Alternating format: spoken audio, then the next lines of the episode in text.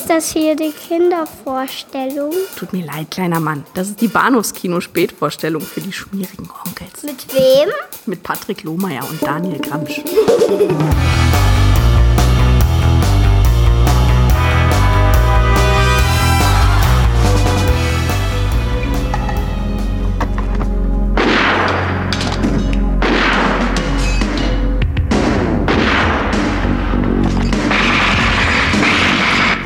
Ihre Chancen sind null. Ihr Auftrag ist Mord. Ihr Leben ist kurz.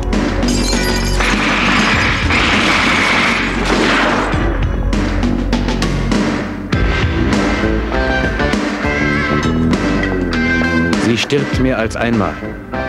Und sie überlebt mehr als einmal. Du schießt, wenn ich es dir sage. Ihr Beine! Ihr Schweine! Ihr Fischer! Ich leg euch alle um!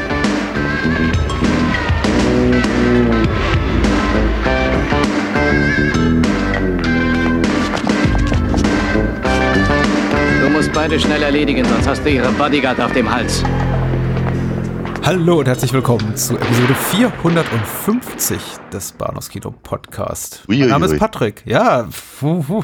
und das sind doch nicht mal alle Folgen, die wir aufgenommen haben gemeinsam. Das ist richtig, ja. Also Zahlen sind ja Schall und Rauch in dem Fall tatsächlich. Ich, ich, ich, ich würde mich mehr freuen über solche Mini-Quasi-Jubiläen, Jubiläen, Zelebrarien, zahlentechnisch, aber irgendwie bedeutet es ja nichts, weil wir in den ersten Jahren ja immer wieder diese Bonusfolgen aufgenommen haben. Wenn wir zum Beispiel, ja, über, über Kinojahre und Trailer-Special sprachen und wir haben das dann geschickterweise irgendwie Bonus Folge 23, 23 genau. genannt. Ja. Oh ja, und dann warst du mal weg und es kam Vertretung und ich, ich habe den, komplett, den kompletten Überblick verloren. Das heißt, also früher habe ich ja tatsächlich immer auch ab und zu mal Gäste eingeladen und das dann als echte Bahnhofskino-Folgen deklariert, was ich gar nicht tue. Ja, ja in den ersten so. Jahren. Ja, ja, ja. Und jetzt müsste ich tatsächlich mal nachgucken, ob das tatsächlich unsere echte 450. gemeinsame Folge ist. Ich glaube nicht. Nein, natürlich nicht. Ja. Also ich, ich würde ich schätzen. noch gar nicht vorgestellt. Ach so. Ich bin Patrick und bei Mr. Daniel. Hallo Daniel. Hallo Patrick. Mensch. Das freut mich so hier zu sein. Nee, ich würde mal denken, wir sind schon weit über die 500 raus, oder? Mit Bonusfolgen, ja, ja vermutlich. Ja, ich weiß gar nicht mehr. Die, die, die, die ganzen James Bond Sachen, die haben wir doch auch extra nein, nein, sortiert. Nein, die waren das Teil, waren reguläre waren, Bahnhofskino. Ach du, ich komme ja auch ein bisschen durcheinander. Ist ja auch nicht so, als wäre die Webseite da wirklich großartig. Es ist schwierig. Ich, ich, ich denke auch, also man hätte es irgendwie nachvollziehbarer machen können als wir. Wir haben ja zwischenzeitlich auch mal Serien besprochen, Twin Peaks und Sopranos. Hm. Das waren aber auch reguläre Bahnhofskino-Folgen. Wobei Twin Peaks ist es immer noch so ein bisschen eine, Hm. eine meiner größeren Bedauernisse der letzten Jahre, weil ich glaube, wir sind der Serie nicht gerecht geworden und dann Hm. irgendwie noch zwei Filme dazu zu quetschen. Uiuiui. Ja. Und noch dazu die gesamte Mad Max-Reihe, die wir zeitgleich besprochen haben. Ich weiß War ein nicht. bisschen viel auf einmal, ja, Hm. das ist richtig. Ja. Oh, Und dennoch hat aber Spaß klug. gemacht. Ja, ja. Spaß macht's immer. So, auch heute. Ja. Um beim Jugendsprech zu bleiben, weil wir gerade so voller Ela Elan sind, äh, wollte ich sagen, wir wollten mal zwei so richtige Banger raushauen, nachdem wir jetzt in den letzten Wochen gesagt haben, da war immer mal wieder so Zeug dabei, von dem wir sagen, ja, ein bisschen Zähneknirschen war ganz okay, aber mh, hätte auch besser sein können. Und jetzt haben wir mal so zwei echte anerkannte Lieblingsfilme von einst mitgebracht und ähm, ungeachtet der Tatsache, dass ich einen völlig anderen Film letzte Woche angekündigt habe, sage ich mal, ähm, mein Film der Woche, mein Mitbringsel ist King of New York von 1990 von Abel Ferrara. Und äh, was hast du denn mitgebracht, Daniel? Ich habe auch aus dem Jahr 1990 einen Film mitgebracht, und zwar Nikita von Luc Besson, Hm. den ich im Übrigen letzte Woche als La Femme Nikita angekündigt habe, weil ich ihn ehrlicherweise auch genau unter dem Namen kenne, Ja, ja. aber das offenkundig nicht einmal der französische Titel ist. So war mir aber auch. Ja, ne, also als ich die Opening Credits sah, war ich doch ein bisschen verdutzt, dachte, aha, okay, vielleicht haben sie irgendwie die, die, die englische Verleihversion da genommen, also für das Genau. Master, aber nö. Ja, off- aber offenkundig haben sie den Film La Femme Nikita außerhalb von Frankreich genannt. Also auf jeden Fall. Auf, auf, also auf jeden Fall, auf jeden Fall hieß die kanadische Fernsehserie dann später auch nochmal so. Hm. Whatever. Und ich musste auch ganz ehrlich, und das kann ich gleich vorneweg äh, äh, sagen, äh, mich einige, Mal, äh, einige Male wundern, weil ich glaube, in meinem Hirn habe ich das Remake äh, Point of No Return auch ein paar Ja. Mal im, Ko äh, im Kopf gehabt und, und miteinander verwoben. Und mich Ja. gewundert, warum bestimmte Sachen so nicht vorkamen. Ja, ja, mit Bridget Fonda von John Badham. Ja. Genau, und, und Harvey Keitel und so. Und, Äh, Ich glaube, das habe ich tatsächlich häufiger gesehen als das Original, muss ich Hm. zugeben. Hm. Ähm, das Original mag ich aber lieber. Ich bin immer so ein bisschen hin und her gerissen, weil ich finde, sie haben beide echt ihre Berechtigung. Es sind Mhm. beides gute Filme. Also ich mag Point of No Return tatsächlich sehr, sehr gerne. Und ich finde es ja auch irgendwie immer noch eine ne, ne, ne lustige kleine Anekdote, dass eben äh, Luc Besson von Jean Reno in Nikita halt so angetan war, dass er ihm halt gleich Leon noch geschrieben hat. Und Quentin Tarantino so begeistert war von Harvey Keitel in Point of No Return, dass er ihn als Mr. Wolf in äh, Pulp Fiction hat auftreten lassen. Tatsächlich. Ja, ja, er, er sagte mal in einem Interview, dass in seinem Headcanon quasi, dass dieselben Figuren sind. Also Victor aus, aus äh, Codename Nina äh, und, und im Mr. Wolf. Okay, okay, okay. Was sich Tarantino so zwischen zwei Nasen Koks halt so einfallen lässt. Nein, aber der kokst doch nicht. Nein, nein, Güte. nein, nein. Nicht Meine Güte, doch nicht in Hollywood. Nein, nein. Also, Okay, okay, okay, das wusste ich noch nicht tatsächlich. Ich dachte einfach, er wäre ihm Gefallen schuldig, weil Harvey Keitel so der maßgebliche Faktor war, um die Kohle für Reservoir Dogs zusammenzukriegen und. Das wird der eigentliche Grund gewesen sein, ja. Aber ich war tatsächlich überrascht. Also ich hatte Nikita so weit vergessen oder verdrängt, also hatte ihn einfach viele Jahre jetzt nicht gesehen, dass ich komplett vergessen habe, dass da Jean Reno gegen Ende des Films nochmal so seine zehn Minuten hat. Ich dachte, ach, hoppla, stimmt ja. Da ist er ja, der Victor. Genau. Ja, wobei er auch relativ groß aber angekündigt ist im, im Vorspann, so ist ja nicht. Ja, da muss ich vielleicht gerade das Auge geschlossen haben.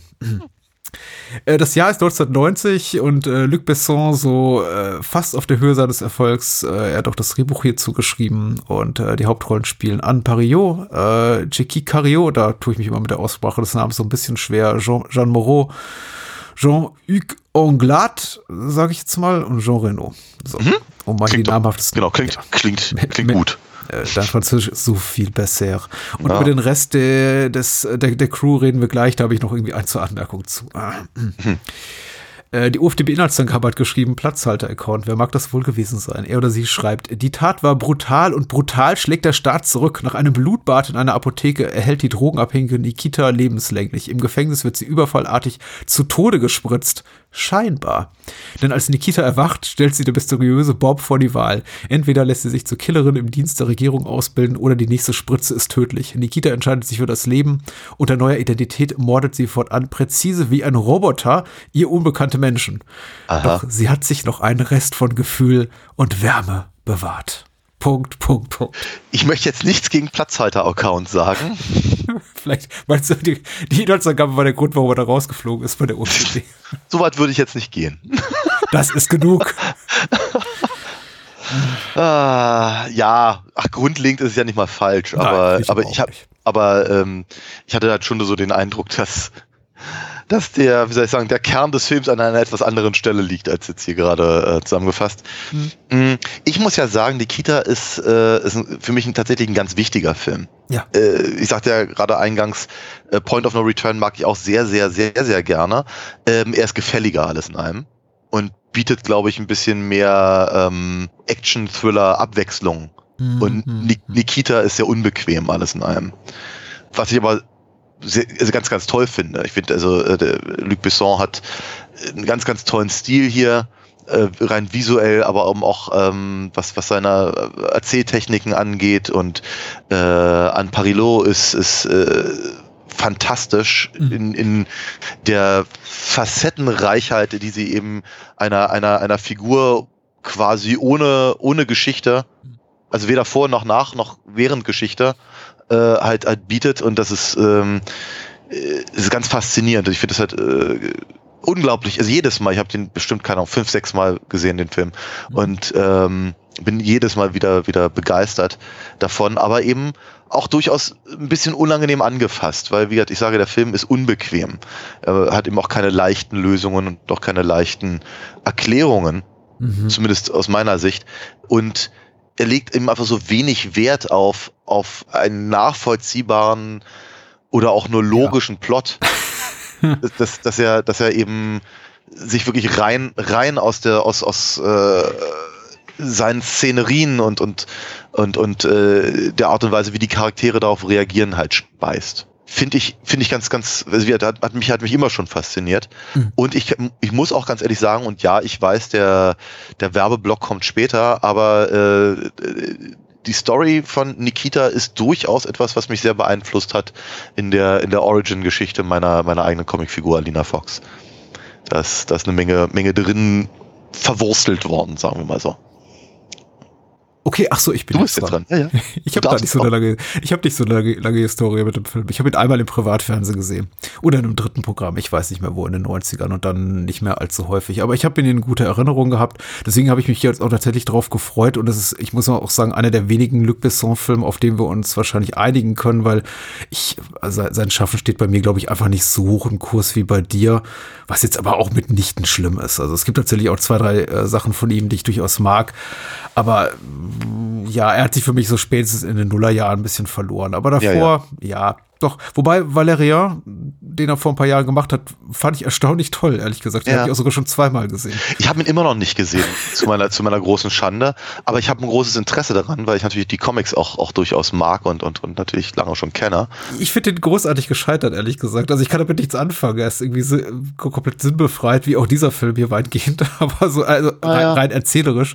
Aber er ist äh, rein ästhetisch doch sehr toll, muss ich sagen. Also ich, äh, sag mal, in den Nullerjahren und da, das ist ja nichts, das ist ja, wie soll ich sagen, so wahnsinnig viel geleistet hat Luc Besson ja in den Nullerjahren auch nicht wirklich mit ihm, außer, außer dem, dem, dem gescheiterten Valerian und, und Lucy.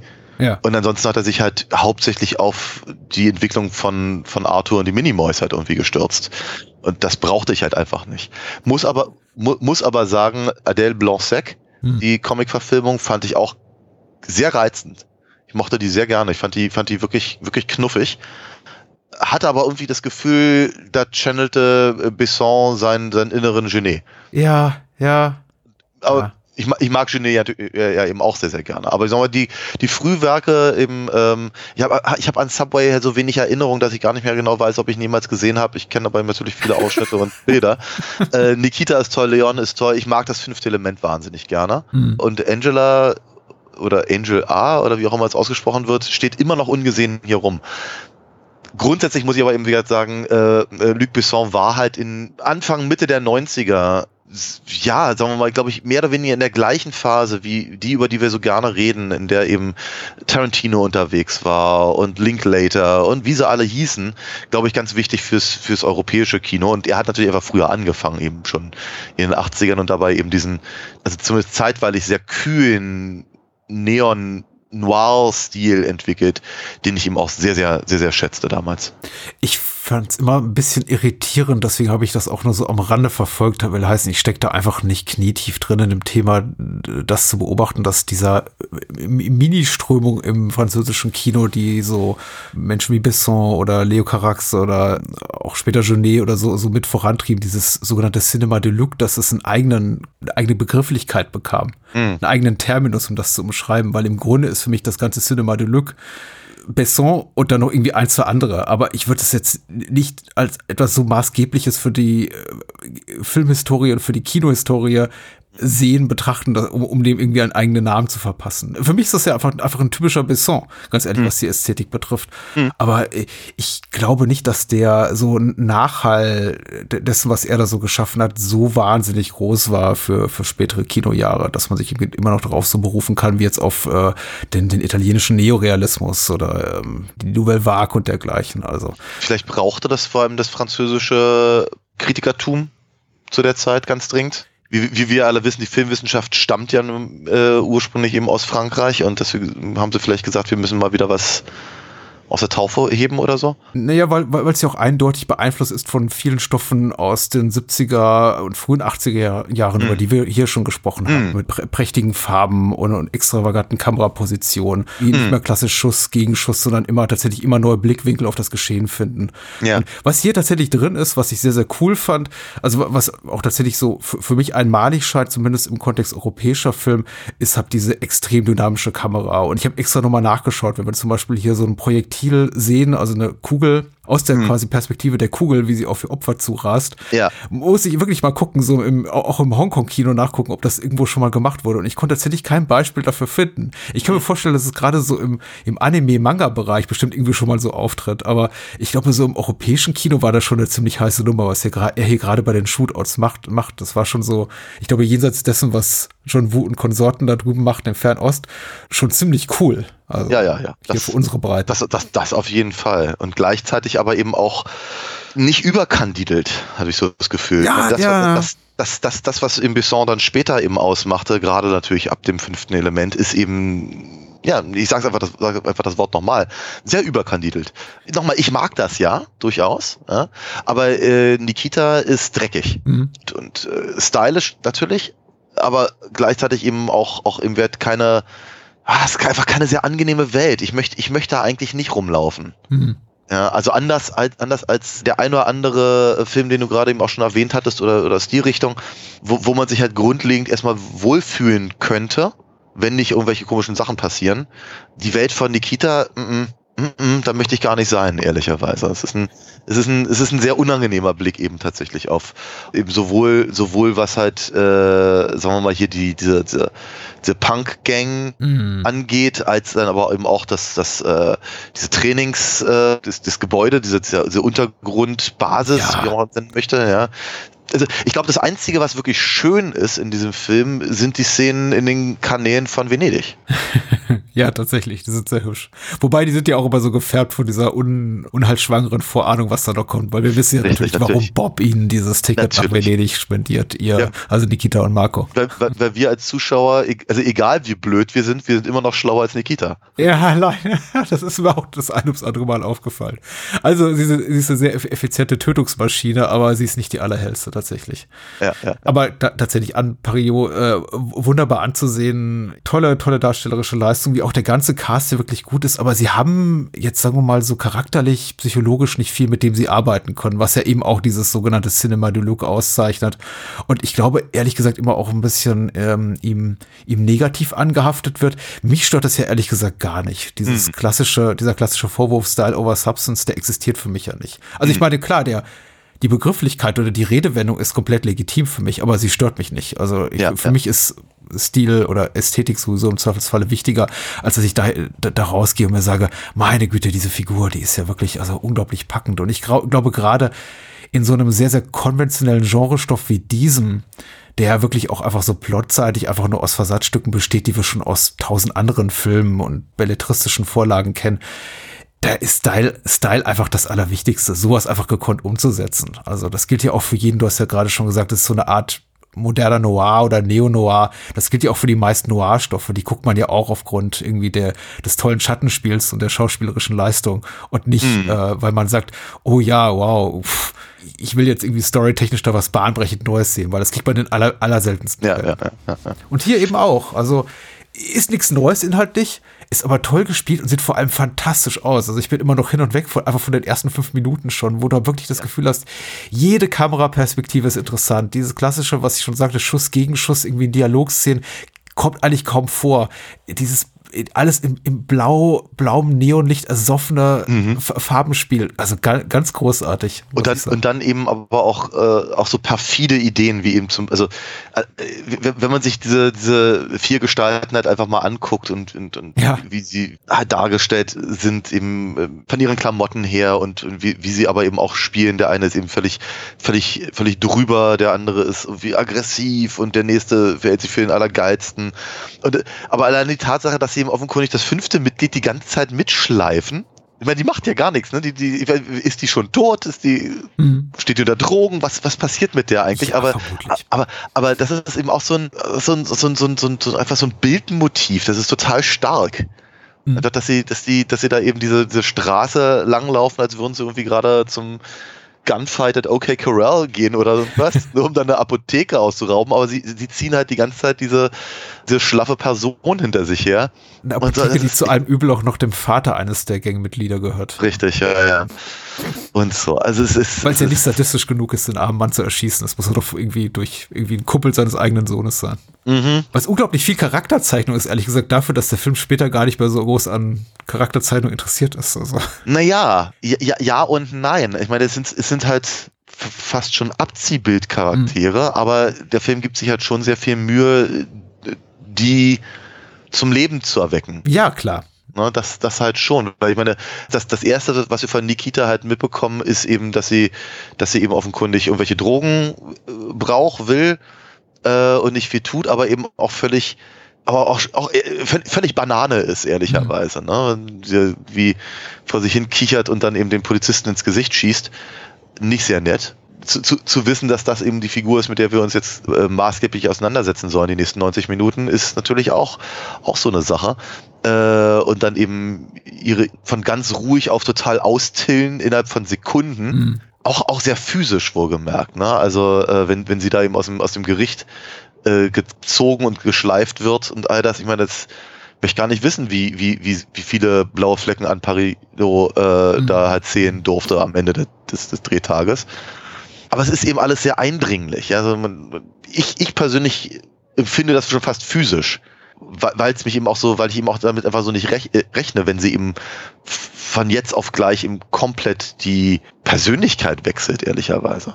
Wie, wie viele Filme von Besson hat auch Nikita, obwohl er in der Realität, also auch in der Jetztzeit und ein, einer mutmaßlich uns vertrauten Realität äh, verhaftet ist oder angesiedelt ist, was ganz Märchenhaftes, finde ich.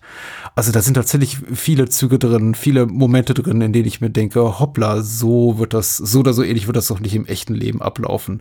Will nicht heißen, dass sich das für mich nicht glaubhaft anfühlt oder wenig authentisch. So im Rahmen der, der Handlung, der Geschichte, die uns hier erzählt wird, ist das alles für mich nachvollziehbar. Aber Ja. es gibt doch immer wieder diese Momente, in denen ich mir denke, naja, sagen wir mal so, äh, man, man nimmt sich kreative Freiheiten, um das größtmögliche Maß an äh, Drama und Spannung aus jeder Szene rauszubringen. Und das ist etwas, glaube ich, also mutmaße ich jetzt einfach mal, über das viele Menschen auch stolpern und dann sagen, nee, ich, ich schalte da ab, ich bin da irgendwie raus, weil mir das irgendwie auch nicht nachvollziehbar erscheint. Der erste Moment in diesem Film ist immer für mich derjenige, wenn eben sie ihren ersten Fluchtversuch wagt, eben aus diesem ja, aus diesem Trainingscamp, in dem sie da zur Profikillerin ausgebildet werden soll, was ja natürlich an sich schon eine absurde Prämisse ist. Ja, ja. Und äh, ihr dann Bob, ihr Ausbilder und Mentor ins Bein schießt und sagt, so, jetzt läufst du nicht mehr so schnell weg. Und ich mir denke, ja, das ist äh, filmisch ein toller Moment, Ja, ja. aber es ist natürlich komplett absurd. Du, du, steckst da wahrscheinlich Millionen von Francs in die Ausbildung einer Profikillerin und all deine Ressourcen, die du hast. Und bei, irgendwie bei erster Gelegenheit sagst du nicht, okay, Fußfessel wäre vielleicht eine gute Idee. Ach Quatsch, ich schieße einfach mal ins Bein. Ja, aber Bob, aber Bob ist so gut, dass er offenkundig nichts Gefährliches trifft. Ja, also ja, das war, ich hab's mir auch schon geredet, ja, ja. Nee. ähm, nee, ist schon, ist schon, ist schon richtig. Ich meine, ich bin diesmal, und ich glaube, vorher bin ich da noch nie drüber gestolpert, weil ich meine, ich habe das halt immer, immer so als, äh, als glaube ich, als gegeben angenommen, dass sie jetzt da eben wirklich glaubt, eine Giftspritze zu bekommen. Ja. Verdientermaßen oder wie auch immer. So wird das ja mehr, wird, wird das ja mehr oder weniger halt präsentiert, darauf wollte ich hinaus. Aber drei, drei Sätze vorher hören wir, dass sie lebenslänglich bekommt. Ja, richtig. Und denkt so bei mir, aber es ist, auch das, auch das ist natürlich filmisch wieder ganz, ganz fantastisch und, und, und sie ist toll in der Szene, dass sie eben nach, nach, nach ihrer Mutter weint und all das und eben wieder eine ganz andere Seite zeigt. Aber wäre es nicht wahrscheinlicher zu fragen, ähm, hallo, äh, ha- habe ich nicht hier gerade noch lebenslänglich bekommen, 30 Jahre und so und äh, warum, warum, warum, warum jetzt hier die Giftspritze? Aber das hinterfragt sie ja gar nicht. Weil sie so renitent war vor Gericht. Vielleicht, wer weiß. Als kleine Strafe. Kommt jetzt hier doch die Todesstrafe. Gibt's zwar nicht mehr, aber. Ja, nee, aber wir, diesmal, diesmal ist es mir auch aufgefallen. Ich würde das ihm, sagen wir in die gleiche Richtung schieben wollen, wie, de, wie, der, wie der Beinschuss, den du gerade erwähnt hattest. Das ist, ähm, aber das Fantastische ist so wunderbar an dem Film tatsächlich. Also das, das erhebt den Film auch so neben seiner Ästhetik auf, für mich auf eine Ebene, die ja wirklich diesen Film auch besonders macht. Und ich mag Nikita eben wirklich, wirklich sehr gern. Ich glaube, wenn er einer, wie, wie auch immer gearteten Realität, die näher ist an unserer verhaftet wäre, auch dramaturgisch, was so seine Figurenzeichnung betrifft, ich glaube, es wäre ein uninteressanterer Film. Er sehe wahrscheinlich immer noch fantastisch aus, weil einfach ähm, Luc Besson und hier sein, sein Kameramann Thierry Abogast, mit dem er ja auch viel zusammengearbeitet hat, ähm, das alles wunderbar in Szene setzen und wie gesagt, das auch alles toll gespielt ist, aber es wäre ein uninteressanterer Film. Und ich mag gerade diese etwas überzogenen Elemente. Deswegen auch, auch Vi- Victors, also Jean Renaults Auftritt da kurz vor Schluss, der da wirklich reinkommt wie die Kavallerie und einfach mal sagt, ich mache hier noch mal einen komplett neuen Film auf. Ja. Finde ich ganz toll tatsächlich. Das sind so für mich die, die Highlights. Oder Jeanne Moreau, eine der I I Ikonen der, der, Ja. der Nouvelle Vague, die einfach in diesen Film reingrätscht, von wegen, ich bin auch, also mit, mit der ich ehrlich gesagt, als ich den Film, mittlerweile kann ich sie einordnen, als ich den Film das erste Mal so als Jugendlicher, da wusste ich gar nicht, wer sie war. Mittlerweile Ja. natürlich, äh, Julie Jim ist einer meiner Lieblingsfilme, denke ich mir, oh, es ist die große Jeanne Moreau. Und es hat für mich eine ganz andere Wirkung, weil für mich da auch ein ganzes Stück einfach französische Kinogeschichte reingrätscht plötzlich Ja, in ja. diesen Film. Natürlich, klar.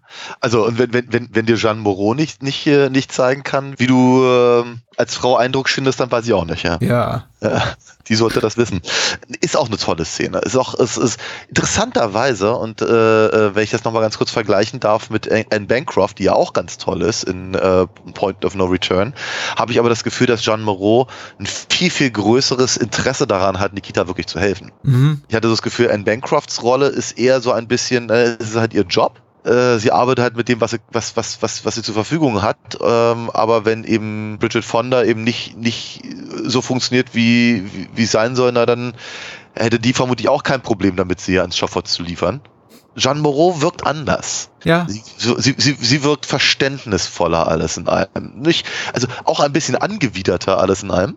Ne? Ich finde, ich, also man, ich hab das Gefühl, so, so richtig, so richtig toll findet sie äh, halt Nikitas Allüren halt gar nicht, oder? Mhm. Äh, ne? Aber äh, alles in allem sieht sie halt eher aus wie, sie wirkt halt eher so, als wäre das mit ihr auch passiert. Mhm. Und das finde ich halt ganz, ganz spannend. Also das ist halt einfach eine, viel, viel zu tun hat sie ja nicht, aber die fünf Minuten, in denen sie drin sind, sind, sind echte, auch, auch echte Highlights des Films. Was ja, was ja Luc Besson hier immer wieder und wieder macht, ist, dass er einfach Szenarien und Figuren hier reinwirft, von denen er, glaube ich, an der Stelle, und ich möchte aber sagen, in fast allen Fällen völlig korrekterweise überzeugt ist, sie bringen, sie, sie werten das, was wir hier auf der Kinoleinwand und auf dem Bildschirm sehen, auf, weil es irgendwie Spannung erzeugt, weil es Drama erzeugt, weil es einfach lustig ist, weil es einfach au- au- audiovisuell überzeugt, wie auch immer. Und ehrlich gesagt finde ich das einen sehr, sehr tollen Ansatz. Es hat für mich irgendwann so auch ein bisschen so seine Art des Kinomachens kaputt gemacht, weil es zu viel wurde und zu viel des Guten war und irgendwann so in so eine Art Nummernrevue ausartete und ich bin schon bei, ehrlich gesagt, bei das fünfte Element schon gar nicht mehr dabei so richtig. Aber ich finde, hier passt es wunderbar, dass er uns einfach hier auch mit Figuren überrascht, die im späteren Handlungsverlauf keine, keine nennenswerte Rolle spielen und manchmal noch nicht mal mehr erwähnt werden, dass er, dass er hier Szenarien entwirft, die sich jeder schlüssigen Ratio irgendwie verweigern, wie zum Beispiel dieses Geburtstagsgeschenk, den zweiten Geburtstag, den wir sehen in dem Restaurant, wo dann ihr Ja. Bob, ihr Ausbilder, Nikita eine Waffe in die Hand drückt und sagt, so, übrigens, hier ist dein Auftrag. Und das, das funktioniert doch alles überraschenderweise so. Also ist auch wieder so ein fantastisch, fantastisches Szenario, was so oder so ähnlich im wahren Leben niemals funktionieren würde. Aber in dieser märchenhaften Erzählung Ja. funktioniert das alles so. Und Es funktioniert aber eben auch ganz, ganz besonders halt einfach auch über Amparidos Gesicht. ja, Weil, weil also der, mich packt der das so, dass ich die Glaubwürdigkeit des Ganzen nie in Frage stelle, wollte ich nur einen Satz noch beenden. abs absolut, absolut. Äh, Würde ich auch sofort unterschreiben. Obwohl es absurd ist. Ja, aber gleichzeitig ist es natürlich auch eine, ich meine, es ist halt natürlich auch eine filmische Referenz. Ne? Also äh, auf der einen Seite natürlich die Perfidität, jetzt ihr im Prinzip diesen, dieses Geburtstagsgeschenk zu machen und sie, sie strahlt und ist glücklich und kriegt auch noch ein Geschenk und, Mhm. und wie so richtig angekommen und Bob ist halt so ein, ist halt so ein, so wie der Einzige, der an sie glaubt und so und dann will er aber irgendwann von ihr sowas Gemeines. Das ist halt, das ist, und, und das ist halt überhaupt kein Geburtstagsgeschenk, sondern eben im Prinzip auch nur, auch nur wieder so eine, so eine hinterfotzige Nu- Nummer, um sie zu testen und all, Mhm. all diese ganzen Sachen. Oh, ich fieber da so mit und, und, und, und leide so mit. Und das eben wirklich vor allem über die Mimik und das, das, das, das, Schauspiel von unserer Hauptdarstellerin und Mhm. all das. Und dann aber natürlich auch äh, der Pater Ja. ne, halt in, im, im, im Restaurant praktisch äh, jemanden abknallen und nun gut, beim Paten geht, geht äh, Michael erst auf die Toilette und kommt mit der Knarre zurück. Diesmal soll er quasi, soll sie quasi nach dem Mord auf die Toilette und dann ist aber zugemauert und oh, und es ist halt echt, dann, dann haben wir gleich danach noch diesen, diesen gr- großartigen Shootout in der, in der Küche und all Mhm. das. Da sind halt einfach ein paar wirklich, wirklich tolle äh, Konzepte drin in diesen, in dieser 5-6 Minuten Szene. Hm. Ich meine, das Ding könnte ein Kurzfilm sein. Einfach nur diese kurze kleine Szene. Brauchst ein bisschen, ein bisschen Kontext und dann, dann, funktioniert die Szene mehr oder weniger für sich so, so wie sie ist.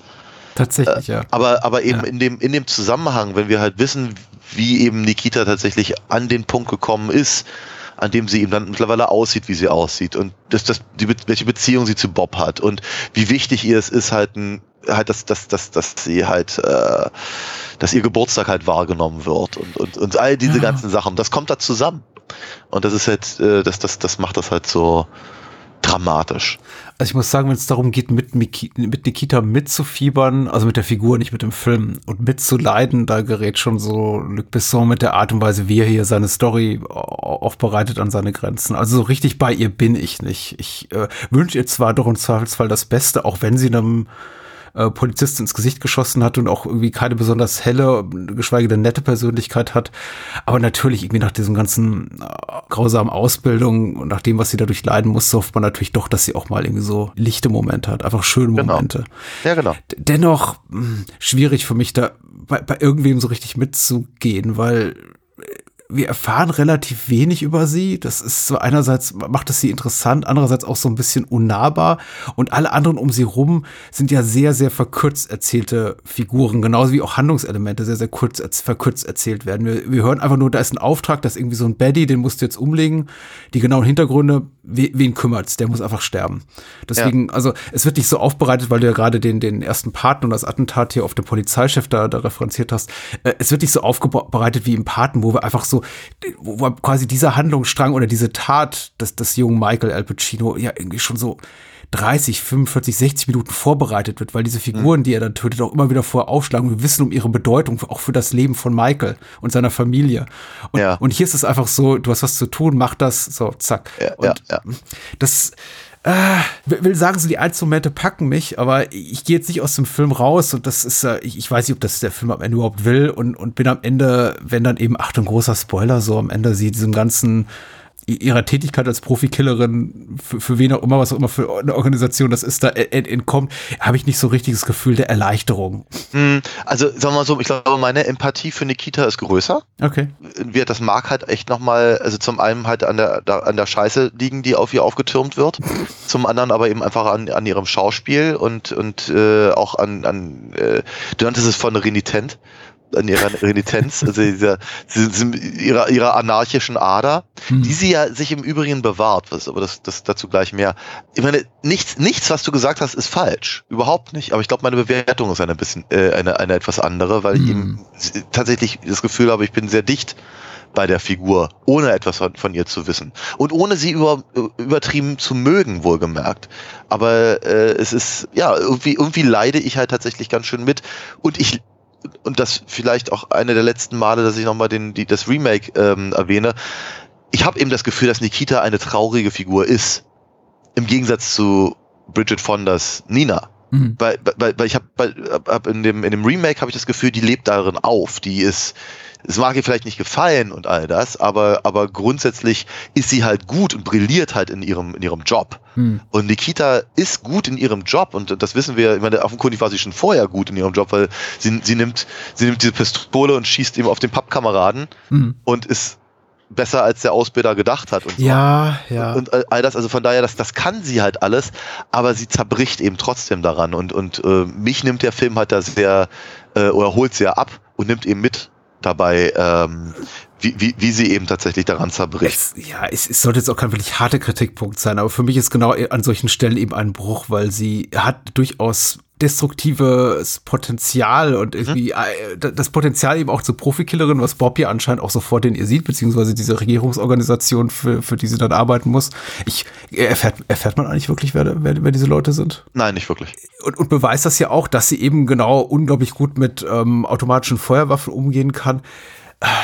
Und dann wiederum kommen aber immer wieder so diese Momente, in denen sie ab Schwäche offenbart und leidet. Und das geht für mich nicht so richtig zusammen, wenn sie da sagt, äh, Bob, ich habe Angst und er ihr dann entgegnet ganz eiskalt, "Ah, das Schlimmste ist vorbei. Und wir wissen eben ganz genau, das Schlimmste kommt erst noch wahrscheinlich. Oder Ja, aber- kommt sie vermutlich noch. Aber ich finde es ich finde es tatsächlich ganz spannend, dass sie eben zerbrechlich ist in emotionalen Momenten. Ja. Nicht, ja. nicht wenn es darum geht, eben tatsächlich, guck mal, wenn sie in Venedig da das, das, das Gewehr, oh, ist auch eine tolle Szene, Hm. wie, äh, wie das, das Gewehr zusammenbaut und auf, auf ihren Einsatz wartet.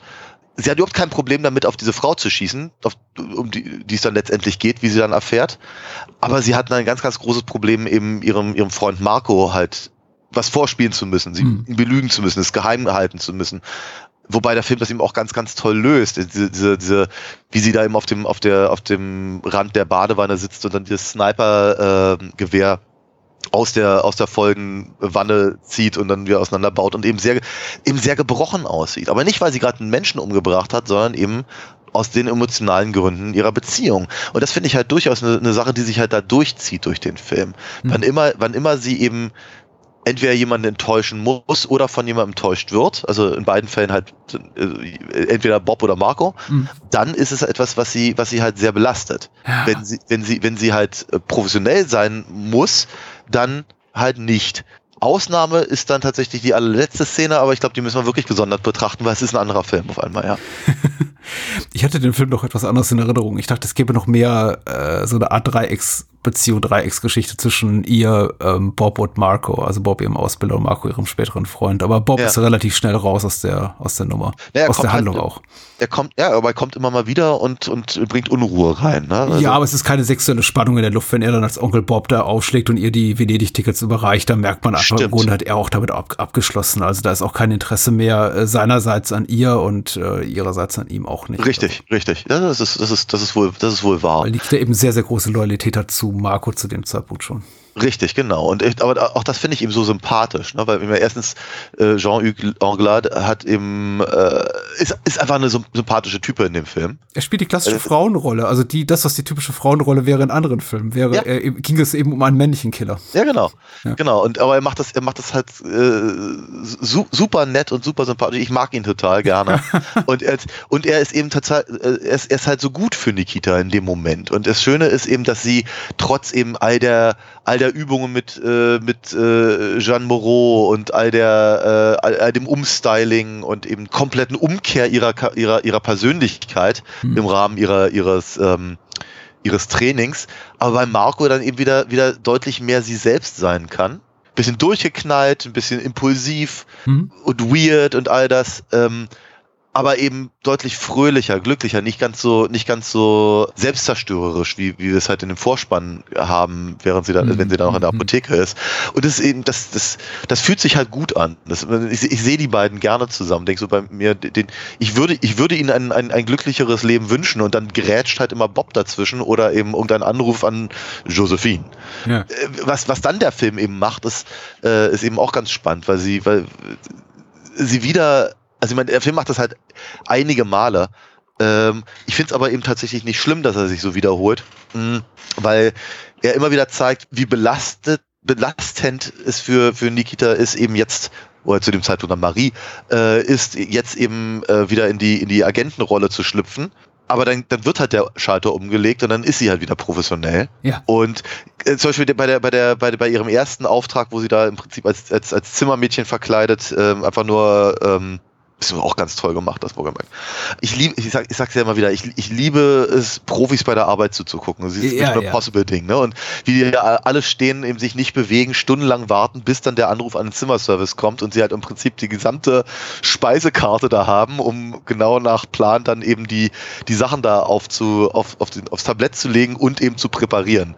Es ist ja, wundervoll, Gänsehaut. Ich finde das ganz, ganz toll. Ich liebe auch Spionagefilme. Also das ist tatsächlich auch so, so ein Moment, den ich sehr, sehr mag, wo sie dann einfach warten muss, dass ihr Kollege dann irgendwie dieses Tablett da vorbereitet und diese, Ja. diese Tasse mit dem Abhörgerät da aktiviert und ach, das ist alles so toll. Und, und, und keiner sagt was, ja, kein Mhm. blöder, munterer Spruch, kein, ne, kein, kein One-Liner oder sonst irgendwas, sondern wirklich einfach nur wie Profis am Werk.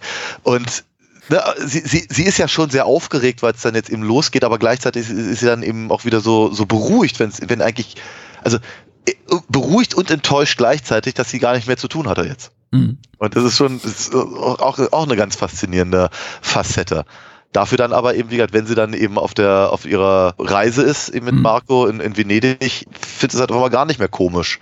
Ja, quasi. richtig. Ja, und, und, und Weil, weil sie da auch vergessen hat oder äh, war so mein Eindruck, ich weiß auch nicht, ob es das Drehbuch ist oder einfach an Parios Spiel, hat sie überhaupt nicht damit gerechnet, mit der Eventualität, dass eben Bob, Onkel Bob, in Anführungszeichen, sie nach Venedig schicken konnte, um da einen Austrag, Auftrag auszuführen. ja, deswegen sage ich ja, sie ist nicht so clever wie wir, ja. Ja, ja, ja. Es ist ja, muss man sagen, ihr erster Auftrag außerhalb dieser ähm, Ausbildungsperiode. Der eine dieses Restaurantattentat ist ja noch quasi so das große, ist ja quasi die Abschlussprüfung, wenn man so will. Und dann wird's ja quasi erstmal in die Freiheit entlassen. Äh, trifft Bob, es gibt ein nettes Meet Cute, das ist total süß auch. Und, äh, nee, trifft, trifft nicht Bob, so Gott, trifft Marco. Und Marco ist auch der total nette Typ. Also der ist ja wirklich fast schon also in einem, in einem längeren, psychologisch investierteren Film äh, wäre es, glaube ich, leicht gewesen, Marco irgendwie so eine Doppelbürdigkeit zu geben, weil er ist fast zu gut, um wahr zu sein. Ja. Ich glaube, es wäre fast eine unglaubhafte Figur in jedem anderen Film. Aber dieser Film ist so leicht in diesen Momenten und so tatsächlich auch so euphorisch und von so einer äh, Leichtigkeit und Freude geprägt, die auch offenbar Nikita äh, aufgrund ihrer neuen, neuen Lebenssituation empfindet, dass wir einfach glauben, dass Marco einfach nur netter, richtig netter, liebevoller und lo loyaler Kerl ist. Und er ist nicht mal eifersüchtig auf Bob. Nee, überhaupt nicht. Ist, Nee. ist eine wunderbare Type. Und er meint, meint ja auch immer das Allerbeste für sie. Selbst in dem Moment, wo er herausfindet, was sie wirklich macht. Dass eben Nikita keine Krankenschwester ist, wie sie erzählt. Und er dann eben sagt, ich weiß alles über dich. Ich habe doch schon im Krankenhaus nachgefragt. Was natürlich auch ein bisschen hinterfotzig ist. Aber es sei ihm in diesem Falle zugestanden, dass er hinterher spioniert. Der hatte ja einen guten Grund. Aber abgesehen davon, Ja. nee, es ist einfach eine ehrliche Ja. Haut. Der gute Mann. Genau. Der Film ist auch solchen Momenten, muss ich sagen, lustiger, als man so meint. Also wenn man, wenn wir so über den Film reden, könnte man denken, er sei gänzlich humorbefreit, auch aufgrund des Themas. Einfach, es gibt auch wirklich tatsächlich drei, vier Momente, wo ich, ich muss nicht sagen, möchte nicht sagen, lauthals lachen möchte. Dafür ist der Film jetzt nicht brachial komisch genug, aber er ist sehr am- amüsant hier und Oh ja, oh ja, das ist er, ist er durchaus, ja. Und eben der, der, der, der Großteil davon liegt eben tatsächlich auf äh, Jean-Hugues Anglards Schultern. Hm. Aber dann wird gegen, gegen Ende sind sie ja dann eben mehr oder weniger alle wieder raus aus der Nummer. Ne? Ja. Ähm, denn eben äh, Nikita kriegt halt einen richtig großen Auftrag, Hm. der, der eben über, über Monate vorbereitet wird und, und in dem sie im Prinzip so eine Art Jim, Jim Phelps ist und im, ihr Team zusammenstellt und äh, äh, Informationen sammelt, bis dann eben alles äh, vorbereitet ist und dann geht's schief. Hm. Auch übrigens, wo ich gerade schon wieder Jim Phelps sagte, no- noch, noch so ein Mission Impossible Moment, ne? wenn der ihr äh, Teammitglied sich da, da, da, da schminkt als der Botschafter oder was auch immer ist, ja. Ja, sehr schön. Ja, Ja. ja ähm, der kulturliebende Botschafter, auch, auch sehr schön tatsächlich. Ein, ein schöner Moment, ähm, sehr, sehr aufwendig tatsächlich dafür, dass sie ihn, also mein Eindruck war, die wollten ihn von Beginn an hinrichten, das war der Plan. Ja, Ja, und dann quasi Ja. ersetzen durch ihren eigenen Mann. richtig. Äh, der sollte natürlich nicht getötet werden, wird er dann aber letztendlich, weil er sich eben mit Victor, also der von Jean Reno gespielten Figur anlegt. Aber ich frage mich, warum die so einen Au Aufwand betrieben haben tatsächlich und die nicht einfach erschossen haben in dem Moment, in dem er diese Kunstgalerie, dieses Apartment da mit der Kunst betrifft. Be betreibt. Tja, vielleicht, vielleicht, Jetzt äh, filmisch zu uninteressant wäre. ja, erstens das und, keine Ahnung, vielleicht doch Gewissensbisse oder irgendwas in der Richtung. Hm. Wer weiß es. Sie wollten, vielleicht wollten sie einfach cleverer sein und haben gedacht, die kommen ohne das aus. Ja, Wer weiß es, wer weiß es. Aber nee, tun sie nicht und deswegen darf Victor auftauchen und das tut er. Und zwar ganz großartig. Es ist wirklich, also das, wenn, er da mit seinem langen Mantel und den, und den Koffern dann da im, im, im, im Hausflur steht, es ist, es ist, es ist ein, ein wirklich großartiger filmischer Auftritt. Und Mhm. Jean Reno war jeden, jeden Franc wert, den er da gekriegt hat. Das ist wirklich das ist so toll. Es macht so einen Spaß, ihm da dazu zu gucken. Ich, ich mag seine ruppige Art tatsächlich. Also er ist ein Profi durch und durch. Das merkt man, wie die alle tatsächlich gut sind in dem, was sie tun. Wie gesagt, Nikita selber mag nicht die allerhellste sein und ich mag jetzt auch nicht über die Intelligenz von Bob irgendwelche Mutmaßungen anstellen. Also keine Ahnung, wie die so im Privatleben sonst so sind. Aber äh, sie sind alle wirklich gut in ihrem Job. Und, und wenn sie mal was verbocken, dann versuchen sie zumindest äh, alles, um den Karren wieder aus dem Dreck zu ziehen. Also das, das mag ich tatsächlich auch. Ich mag es nicht, wenn Leute durch Inkompetenz glänzen, in dem, in dem sie eigentlich gut sein sollten. Das erwarte ich dann auch von solchen Filmen, dass äh, wenn wir sowas hier sehen, wie, wie jemand durch so einen Drill geht, äh, um ein, zwei Jahre zu einer Profikillerin ausgebildet zu werden, dass sie auch gut ist in dem, was sie tut. Und ja, das ist sie ja doch, klar. Abgesehen von gelegentlichen Gefühlswallungen. Ja. Und äh, so eben auch Jean Reno. Der ist, äh, puh, ja. Das ist ein großartiger Film. Also das hat dann wirklich fast schon so Pack-and-Par-Wu-Qualitäten, die letzten Shootouts. Toll, tolle Szene mit Bloodscripts, sehr, sehr modern inszenierte Action. Also Ja. ganz anders als das, was man, ich meine, wir sind ja alt genug, um uns daran zu erinnern, sonst so irgendwie Anfang der 90er im Kino sah, was irgendwie noch, äh, weiß ich nicht, da wurde dann irgendwie jeder Stunt aus drei verschiedenen Kameraperspektiven nochmal gezeigt und am besten in Natürlich. Zeitlupe. Und Natürlich. es ist sehr, sehr schnelle, sehr unmittelbare, sehr, sehr harte Action und das fand ich schon toll. Also, weil man ja auch wirklich sagen muss, das, was so das, das Hongkong-Kino damals äh, Hm. an, an Einflüssen so nach Hollywood schwappte, ein paar Jahre später, das war da eigentlich noch nicht angekommen in unseren Breiten, beziehungsweise die Filme noch gar nicht existent zu dem Zeitpunkt. Aber es fühlt sich schon sehr, sehr davon beeinflusst an. Ja, auf jeden Fall. Ja, ja. Es ist eben auch, der Film kommt eben auch äh, aus, ohne eben, sagen wir mal, was ich, irgendwelche Verfolgungsjagden auf Autodächern oder sowas. ja, genau. Oder, oder, Ja. oder jemand, der am, am Hubschrauber hängt oder sonst was. Ja. Ja. Ähm, dafür, dafür, haben wir aber eben zum Beispiel Jean Reno, der halt einfach mal ein paar Flaschen Säure über, äh, äh, Ah. über, über, über nicht ganz tote Leichen im, in der Badewanne kippt. Ja, das ist, oh, man sieht nichts, aber die Idee ist so widerlich. Das ist, das ist, so, Das ist ekelhaft. das ist so schlimm. Ja. Ah. Äh, und dann eben aber auch nochmal richtige Spannungsmomente, wenn eben Nikita sich selber verkleiden muss als, äh, als, als Botschaftsangestellter, was auch immer der da ist. Ähm, auch das wieder sehr, sehr ganz, ganz, großartig inszeniert, weil ich meine, sie, ich meine, sie hat eine echte Scheißmaskerade Mhm. im Vergleich zu, zu ihrem toten Kollegen.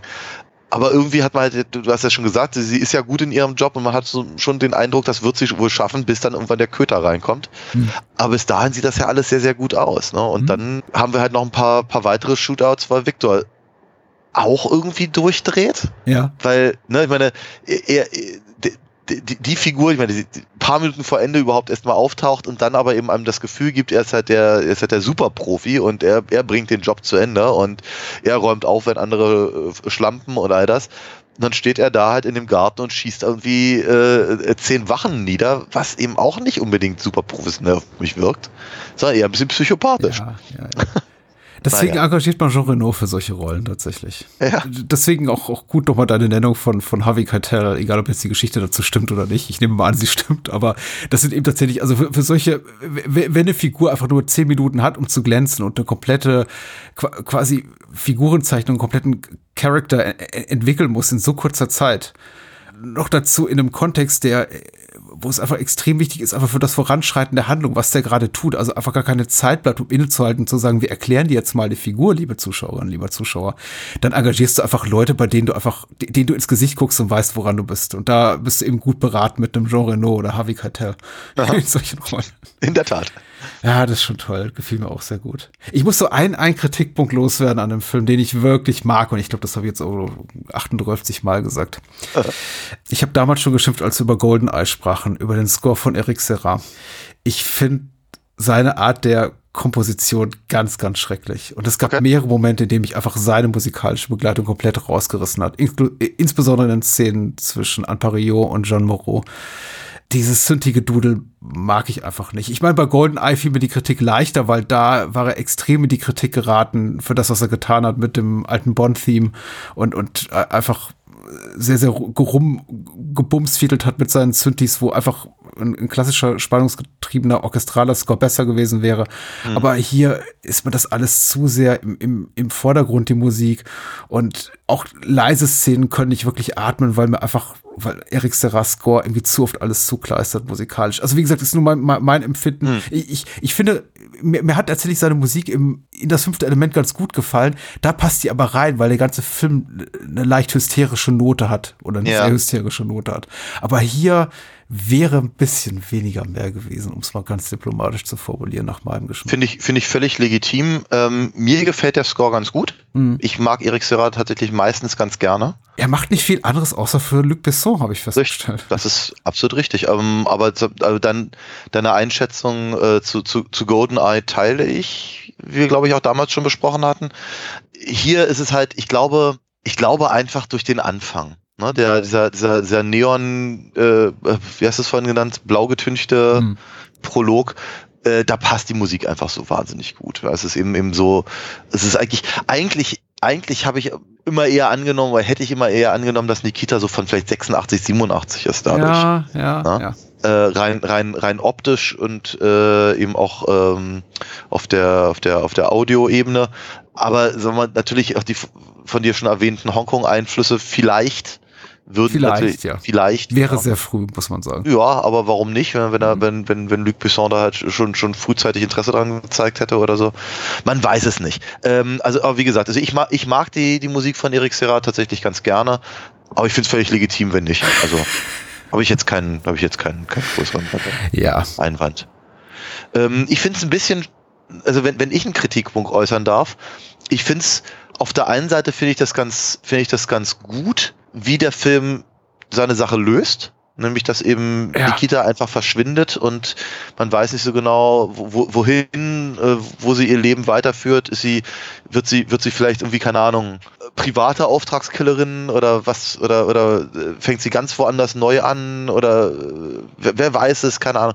Ich finde es tatsächlich ein bisschen schade, dass der Film aber eben nicht mit Nikita endet Hm. sondern eben praktisch mit den beiden männlichen Figuren, die eigentlich nur um sie rumdrifteten den ganzen Film über. Weil wir sind so eng tatsächlich an, an ihr dran, Ja. dass wir eigentlich die männliche Perspektive auf sie gegen Ende nicht so dringend brauchen. hm. Ich meine, wir, wir, wir, wir verstehen natürlich, und das hat, das hat ja schon ein bisschen was Lyrisches, wir verstehen halt nochmal, wie, wie wichtig eben sie und ihre Beziehung für Marco war. Hm. Ich finde es tatsächlich ganz putzig nochmal, äh, dass, dass er sagt, dass, dass er den, den Brief, ihr, ihren Brief an, an Bob zerrissen hat. Das ist aber offenkundig doch ein bisschen eifersüchtig. Mhm. Und so, und also er, er hat halt nochmal ein paar nette äh, Momente und dass Bob eben offenkundig doch auch ein persönliches Interesse an Nikita hat, ob es jetzt äh, romantisch geprägt ist oder eben äh, auf, auf einer professionellen Ebene, wer weiß es. Ähm, es ist nett, es ist eine nette Szene tatsächlich, aber ich Mhm. hätte mir gewünscht, dass wir dann da vielleicht dann doch noch mal was anderes gehabt hätten als, als echten Abschluss. Interessant, interessant. Ich habe tatsächlich das Ende als sehr gelungen wahrgenommen, gerade weil es durch die Tatsache, dass wir Nikita nicht nochmal sehen, so eine Finalität hat, die mir sehr gut gefallen hat. Ich meine, ich hätte jetzt auch prinzipiell, äh, jetzt reden wir wieder von einem Film, den es nicht gibt, äh, nichts dagegen gehabt, sie irgendwo auf einer Junke sitzen zu sehen in den Philippinen und äh, sie segelt in den Sonnenuntergang und wir wissen nicht, wo und worin ihr Schicksal liegt, äh, wäre wär auch nett gewesen. Aber durch die Tatsache, dass wir sie eben wirklich nicht mehr sehen, finde ich, ist eben auch diese Geschichte für mich so, so beendet und endet nicht in dem Sinne, Fortsetzung folgt. Ja, klar. Wir sehen uns wieder im, im, im Sequel zu diesem Film, falls dieser Film erfolgreich sein sollte. Das es ja. Ja. nie gab, aber dann doch irgendwie doch, weil ne, es gibt so viele Remakes und Serienadaptionen von diesem Stoff, Ja. dass es ja doch irgendwie quasi ein Sequel gab. Wobei eben nie eins wirklich mit Anne Parillo und Ja. äh, Jean- Jean-Hugues Anglade oder so. Ja, und oder Jackie Cario, genau. Ja gut, Jackie Harriot wird wahrscheinlich Ja. eher noch in ihrem Leben noch mal aufschlagen als Marco. Vermutlich, ja. Ja, natürlich. Das, aber das, das, das meinte ich ja auch. Ich finde, ich finde das, ich finde es, finde es schon gut, wie es gelöst ist. Aber ich finde es halt gleichzeitig irgendwie so schade, dass eben wir der, der, der, der männliche Blick auf unsere weibliche Hauptdarstellerin Total. Ja. am, am Ende bestehen bleibt. Wir, hm, da, da, ich, ich, ich, ich habe das Gefühl, sie hat sich, sie hat sich äh, von der Beeinflussung ihrer, ihrer, ihrer, äh, der, der Männer in ihrem Leben eigentlich freigeschwommen Ja. am Ende und das hätte so nicht sein brauchen. Unter dem Gesichtspunkt hast, ist deine Kritik natürlich vollkommen berechtigt. Das äh, sehe ich dann auch als Defizit, ja. Wie gesagt, ich habe es eher auf so einer Me Metaebene positiv eingeschätzt, im Sinne von, aha, da wagt sich jemand, also Luc Besson auch als Autor, an einem wirklichen, wagt sich an ein wirkliches Ende. Ende, Ja. Ende. So, wir geben Ja, dir ja. gar nichts mehr. Wir, wir geben dir nichts, was dir irgendwie Hoffnung macht auf die nächste, die, die, nächste in ihrem Kino, Nikita 2, die Rückkehr. Ja, ja. Ja, Und äh, das, das hat mir dann schon ganz gut gefallen. ja, ja. So, Ist- so gesehen total. Gefällt mir besser als dieser mittlerweile sehr, sehr geläufige Opportunismus eines jeden, einer jeden Mainstream-Produktion, die endet mit, naja, vielleicht ist der Killer wirklich tot, wir werden sehen. Mal gucken, wie erfolgreich dieser Film ist. Also, ja, ja, ja, ja, absolut. Gebe dir, gebe dir recht. gu gutes, gutes Ding. Sehr, sehr guter Film von einem, glaube ich, nicht so guten Menschen, aber über die, die Causa Luc Besson müssen wir hier nicht reden. So. Das ist Äh, wir reden gleich noch über King of New York. Aber natürlich Genau. erst nachdem wir über äh, Alina Fox geredet haben. Alina Fox, wer ist das denn, Daniel? Ah, Alina Fox ist meine Comicfigur. Ich habe sie vorhin schon mal ganz kurz erwähnt, wenn man gut zugehört hat. Die kann man nämlich besuchen auf alinafox.de.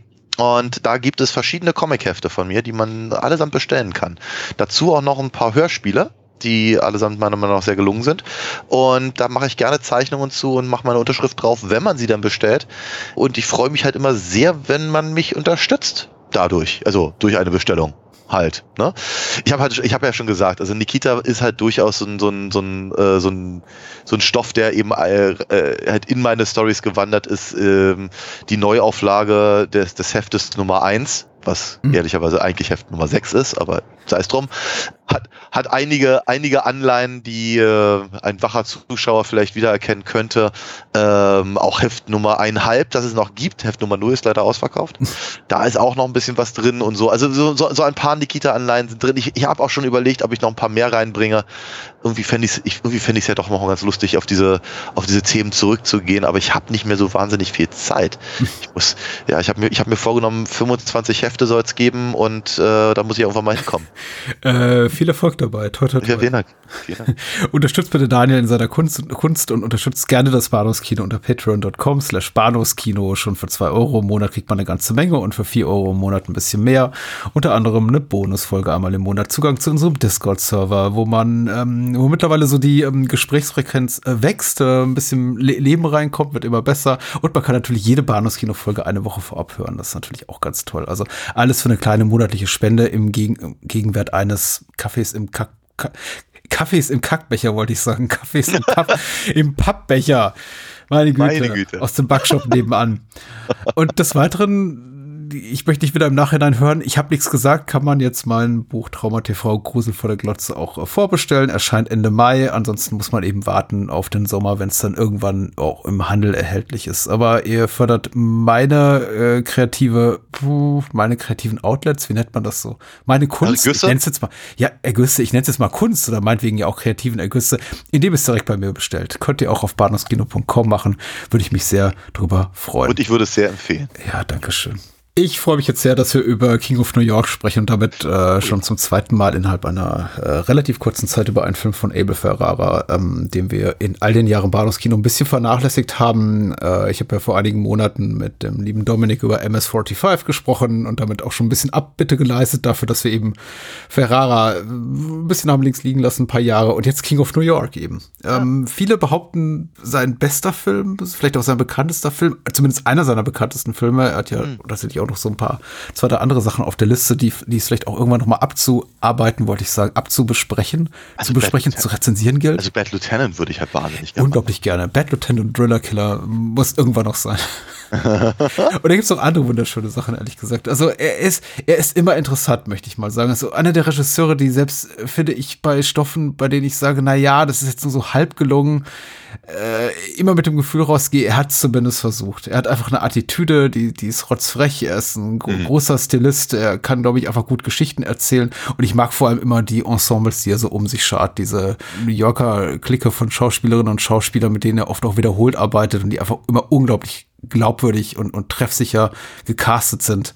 Ich bin Hier- großer Fan von ihm. Und hier ist ja wirklich eine unglaubliche Riege an, an, äh, Ja, an Leuten dabei. Teilweise in äh, drei, drei Sekunden Auftritten ja.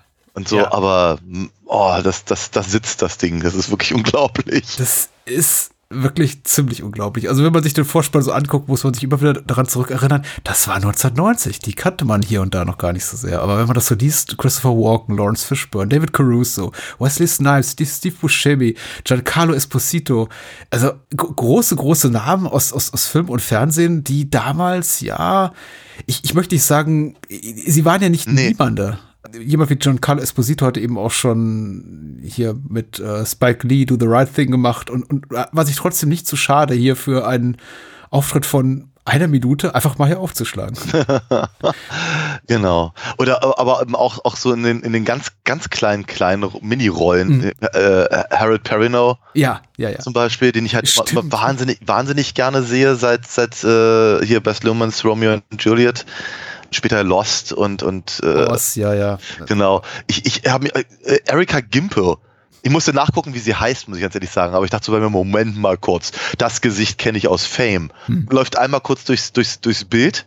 Mhm. Hat, hat laut, laut Abspann einen Namen. Also einen, einen, einen Rollennamen. Ich bin mir nicht ganz sicher, ob man, ob man den Namen kennt. Aber wie gesagt, ich dachte so bei mir, Moment mal, die kenne ich aus Fame.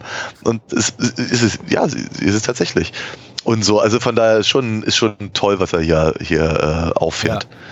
Äh, Theresa Randall, die ich auch ganz toll fand, zum Beispiel in äh, schon wieder ein Spike Lee-Film äh, Malcolm X, äh, Ja. auch hier in der muss man sagen, fast Wegwerfrolle als äh, eine der vi- vielen gespielten Freundinnen von hier Frank White, die Figur, die Christopher Walken spielt. Aber wirklich durch die Bank hervorragend besetzt. Mhm. Mhm. Äh, das Jahr ist 1990, der Regisseur ist Abel Ferrara, geschrieben hat das Drehbuch äh, Nicholas St. John und äh, die UFDB-Inhaltsangabe hat wiederum geschrieben, Platzhalter-Account. Vielleicht der gleiche, ich weiß es nicht. Vielleicht ein anderer Platzhalter-Account.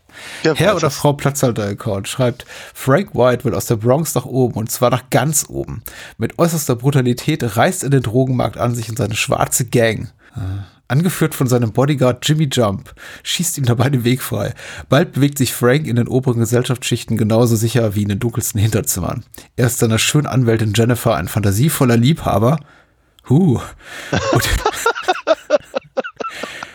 Ja, spielt das so eine Rolle? Äh, ich vermutlich hat sie. Nee, es hat ihn vermutlich, also hat den, hat, hat der Platzhalter-Account vermutlich sehr angemacht, die Nummer da in der, in der U-Bahn, wer weiß. Er ist seiner schönen An er ist seiner schönen Anwältin Jennifer ein fantasievoller Liebhaber. Das ist so ein Satz, den möchte man Ja. eigentlich einrahmen lassen. Oder an die Wand hängen. Direkt neben Live, Love, Lo- äh, äh, genau. Ja. Live, Love, wie heißt das Ding? Laugh, genau, ja. Eat, Pray, Love, dachte ich, heißt es. Auch das, ja. Ja. Und im nächsten Moment wieder der eiskalte Killer, der seine Widersacher kurzerhand abknallt. Er ist der King of New York. Großartig. Oh ja, vielen Dank. Ach, das war schön. ja. Äh, eigentlich, im, Im Grunde erübrigt sich jetzt jede, jede Form der Rezension. Das könnte man alles Genau. so stehen lassen. ja, genau. Ja. Nee, war schön mit euch. Wir wir hören uns nächste Woche. Ja, Frank White kommt aus dem Knast. Äh, Die Inhaltsangabe, äh, finde ich, liest sich ein bisschen so, als sei er vorher ein Niemand, aber er ist ja bereits eine Gangsterlegende in dem Moment, Ja. in dem er wieder aus dem Knast kommt. Also er muss sich nicht das hocharbeiten, er ist bereits jemand. Und die Leute, die ihm eben mittlerweile so sein Geschäft streitig gemacht haben in den Jahren, die er im Knast saß, die lässt er einfach umnieten. Ja, oder, So. oder macht das selber nötigenfalls, ja. Weil Frank White eben auch ein äh, jemand ist, der sich eben nicht äh, zu schade ist, die äh, eigenen Hände schmutzig zu machen. Ja. Das ist, ja. Hm. Ähm, ich wollte gerade sagen, guter Typ, aber Äh, eher weniger. Ähm, er ist ein großartiger Schurke, aber er ist durchaus ein Schurke, genau wie Nikita und da ist vielleicht auch ein bisschen inhaltlicher Brückenschlag, abgesehen davon, dass die Filme eben beide im Jahr 1990 produziert wurden, beziehungsweise 1990 ins Kino kamen. Er ist eben auch jemand, mit dem man mitfiebern kann. Ich möchte nicht sagen, jetzt große Empathie fühlt oder sagt hier, ähm, Frank White, bist eigentlich heimlich ein Guter und ich will äh, eigentlich nur das Beste für dich.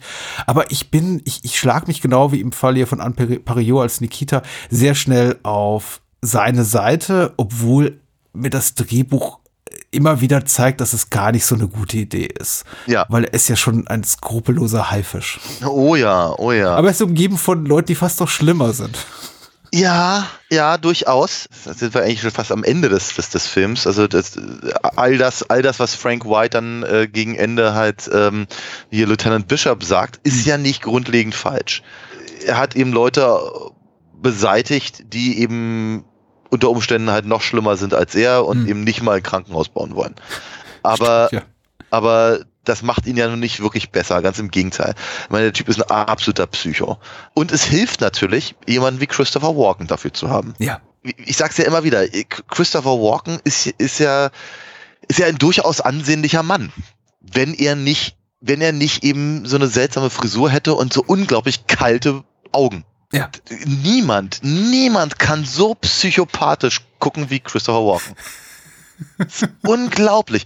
Wie der, wie der, wie der, wie der, wie der halt mit, mit winzigsten Mimikregungen Hm. Mundwinkel zucken, während aber eben seine Augen sich angucken, als, als, als ob er sich gerade ausrechnet, äh, wel, welchen Teil er von dir zuerst isst. Äh, äh, äh, ah, das ist, ein, ein, ein, das ist ähm, kalte Schauer. Äh, Ja. Rauf und runter. Es ist, äh, ist schon echt ganz, ganz, ganz faszinierend. Und wenn er dann eben, ja, wir wissen alle, er ist ausgebildeter Tänzer Ja. und, und, und, und so, und wenn er dann eben anfängt, eben irgendwelche Moves halt da hinzulegen, dann wirkt das halt um, noch um Klassen creepier irgendwie.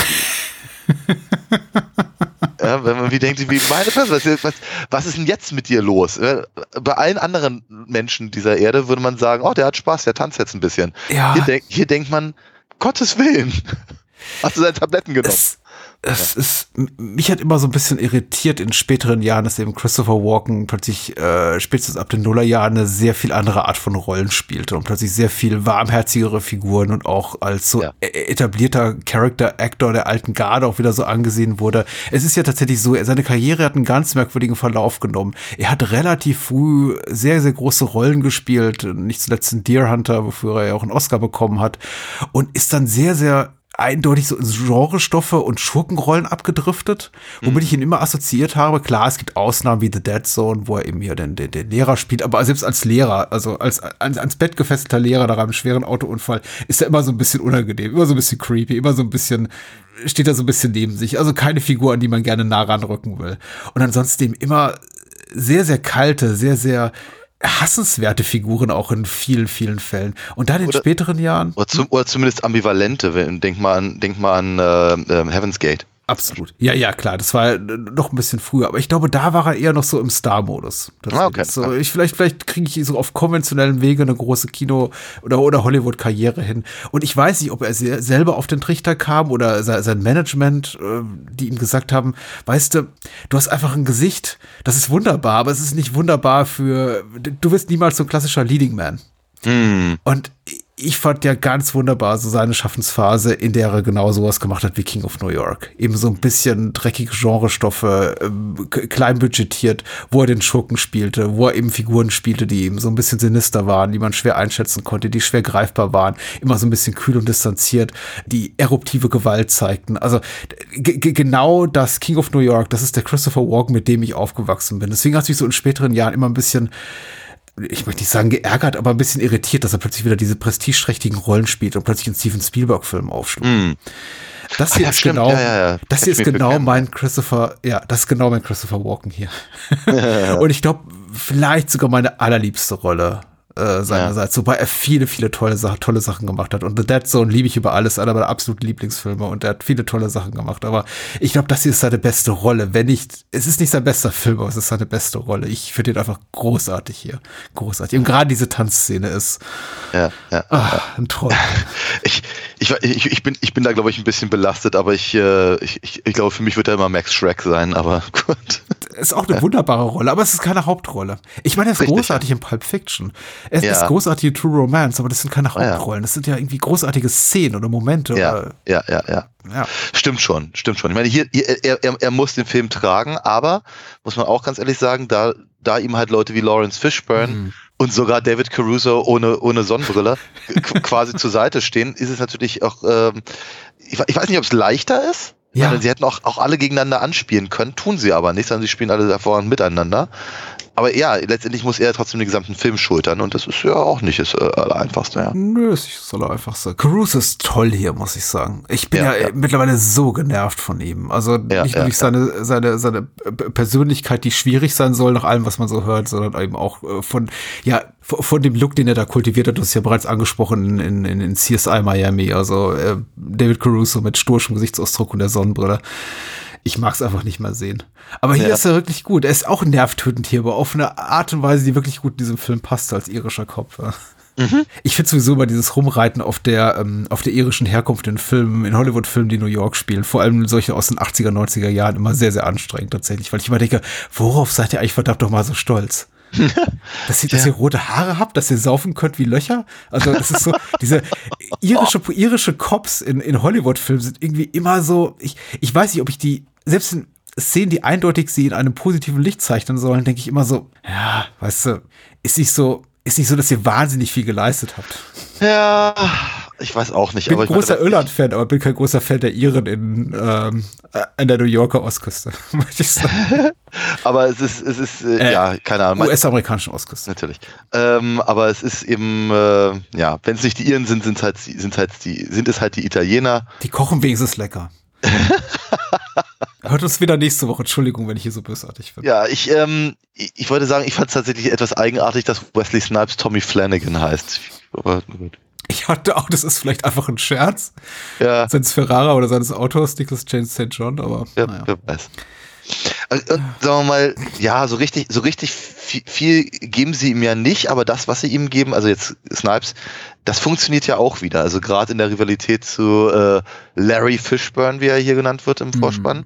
Das ist schon, das ist schon ganz cool. Und dann auch, führt eben auch zu, zu einer sehr, sehr dramatischen Szene, in der dann eben auch äh, an deren Ende dann eben Caruso eben auch wieder, wieder richtig gut sein kann und so. Also es ist, ich, ich, ich, ich, ich muss ja sagen, ich habe den Film vorher noch nicht gesehen, kannte ihn vom, vom, vom meistens euphorischen Hörensagen. Ja. Ähm, hatte bisher aber irgendwie noch nicht so richtig, ich hatte, ich weiß nicht, keine Ahnung, ich bin nicht, ich, ich hatte keinen Impetus, möchte ich sagen, den Film zu gucken. Aber irgendwie auch gleichzeitig immer so ein bisschen auf der, auf, auf, dem, auf dem Schirm und, und dachte bei mir vielleicht irgendwann mal. Von daher bin ich sehr, sehr happy, ihn jetzt gesehen zu haben, weil er ist echt fantastisch. Wirklich, wirklich, wirklich großartig und äh, quasi von der ersten bis zur, bis zur letzten Szene. Weil eben auch so Haken schlägt. Also erstens, er sieht wahnsinnig gut aus, hattest du schon gesagt. Ähm, aber er, er, er, er geht eben auch ganz, ganz viele Richtungen oder Innenrichtungen, die ich halt, mit denen ich halt nicht rechne. Ich glaube, dass, ich glaube, dass das, was noch am ehesten meiner, meiner ähm, Erwartungen sprach, ist ganz am Anfang die Szene, in der Steve Buscemi seine drei Sätze hat. Ja. Test-Tube hast seine Figur hier. Hm. Genau. Und so, so, sich so ein bisschen balgen darf mit, mit eben, äh, jetzt hätte ich Jolly Jumper gesagt, äh, Jimmy Jump. Hm. Aber sagen wir, dass, dass, dass, dass die dann am Ende eben hier äh, King Tito äh, umbringen, um, um mit äh, Geld und Drogen und allem äh, zu verschwinden, das, das war mir fast klar. Das, läuft, Ja. das, das, das, das lief halt relativ klassisch und all das, aber danach ist der Film halt eben voll mit, mit, mit Momenten, mit denen ich halt so nicht gerechnet habe. Eben, wie halt, wenn die, wenn die sich dann eben da gegenüberstehen und auf einmal äh, eben Christopher Walken, Christopher Walken anfängt da seinen kleinen, seinen kleinen Tanz da einzulegen und sowas. Was ist denn jetzt los? Also, seltsam. Das, das, das das äh, finde ich aber auch ein ganz, ganz großes äh, Merkmal und, und, und ein positives Merkmal des Films, dass der, dass er eben äh, so viele unterschiedliche Eindrücke Hm.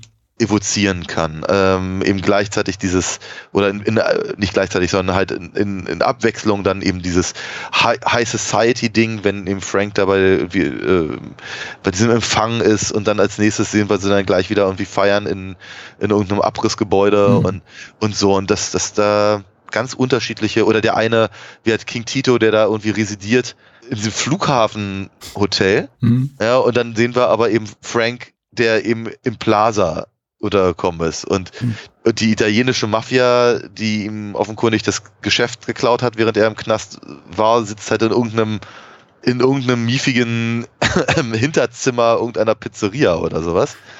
Und es sind einfach so, so Unterschiede, die äh, eben auch unverhofft kommen. Ne? Und dann der, der, e- e- eben, eben pinkelt der, ähm, der, der, der Mafiosi dem, Ja. dem, dem, wie, wie heißt die Figur? Artie. Genau, Artie vor, vor, vor, die, vor, die, vor die Schuhe. Nee, Ar- Artie pisst äh, Franks, Franks Boten, also vor die Schuhe. Artie ist sein Konkurrent. Okay, ja, und der Bote, wie heißt der Bote? Ich glaube, das ist Joey. Genau, also Artie, Artie pinkelt eben Joey vor, die- vor, die, vor die Schuhe und er soll, er soll ihm die Botschaft an, an, an Frank geben und dann wirklich eine, eine Sekunde später ko kommt er schon rein. Und damit habe ich nicht gerechnet.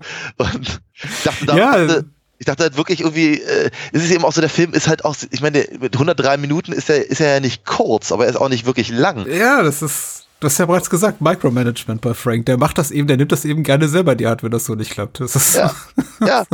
Aber, aber, aber gleichzeitig haben wir dann eben auch so eine Szene irgendwie nach 40 Minuten. Ich dachte so bei mir, müsste der Film nicht langsam mal irgendwie einen, einen, angefangen haben, einen, einen, äh, wie einen, einen Plot zu entwickeln, der sich aufs Ende hinzu bewegt. Mhm. Ne? Und das kommt dann aber auch relativ spät erst durch die, durch die, äh, durch die Polizisten und gar nicht mal so sehr durch die äh, Konkurrenz, wie es halt eigentlich erst aufgebaut ist. Also der Film macht halt Ach einfach, der ja. schlägt, der schlägt halt Haken und das finde ich ganz, ganz faszinierend. Siehst du, ich habe es immer äh, komplett anders wahrgenommen und ich habe den Film jetzt bestimmt schon fünf, sechs Mal gesehen. Für mich erschien es immer so, dass er diese, das was du auch, glaube ich, so als als äh, erwartbare oder relativ konventionelle, wirklich so Ha- Handlungsstränge ähm, beschrieben hast, nämlich dieses ganze Aha, Kon Konkurrenz zwischen den der, der italienischen, schwarzen, puerto-ricanischen, wie auch immer Gang um, um ums, ums große Drogengeschäft, dass er den Teil relativ schnell aus dem Weg räumt, um uns eigentlich so Frank als Figur zu präsentieren, die sich eben quasi davon möglichst distanzieren soll. Jetzt nicht in, in seinem täglichen Business, der will da immer noch mitmischen und da sein Geld verdienen,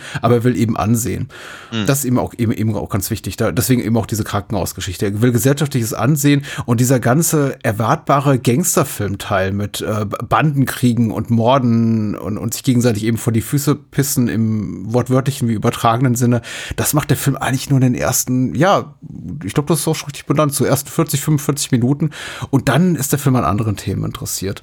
Und das finde ich eben wirklich tatsächlich ganz spannend. Plus eben dieser ganz eindeutige, mir fällt nur der englischsprachige Begriff ein, Sense of Place, den eben dieser Film hat, wie eben fast alle Ferrara-Filme. Du weißt eben immer, das sind Originalschauplätze, das fühlt sich eingelebt an, das fühlt sich so an, so oder so ähnlich wie tatsächlich diese Gangster hausen könnten.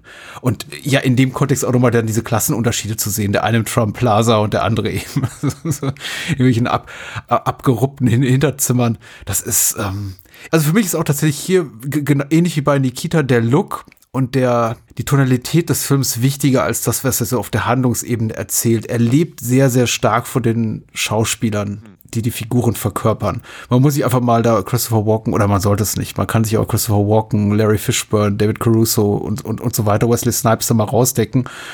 Und es wäre ein völlig anderer Film, sehr viel flacherer ja. Film, ko konventioneller Gangsterstoff, wie auch Nikita einer wäre. Aber dadurch, dass er eben so, so eine, so eine Authentizität vermittelt und die Figuren eben, beziehungsweise deren Schauspieler und Schauspielerinnen so charismatisch sind, ja. ist er so, so unglaublich packend. Wobei der Film dann eben zu Ende geht und man sich denkt, das habe ich doch alles kommen sehen. Da ist auch echt ganz wenig Überraschendes drin, ehrlich gesagt. Also alle Figuren, von denen ich glaube, die, die segnen das Zeitliche, die tun es dann auch früher oder später. Und natürlich endet der Film so, wie er endet. Das ist ja irgendwie, dass jetzt irgendwie da nicht Frank White mit dem großen Hurra-Moment aus dem Film rausgeht, ist auch, glaube ich, ziemlich schnell klar, weil er scheitert ja an jeder Ecke, an der er scheitern kann. Und biegt, ja, biegt immer falsch ab. Wobei, wobei ich natürlich, also sagen wir, da sehe ich eben in gewisser Weise auch eine Umkehr. Mhm. Äh, und zwar des, des, des äh, klassischen Gangsterfilms. Nicht noir in dem Sinne, mhm. aber eben, eben, ja, sowas wie ah, naja, was James Cagney halt so gerne gemacht hat. Weißt du, so Top, mm. Top of the World, Ma.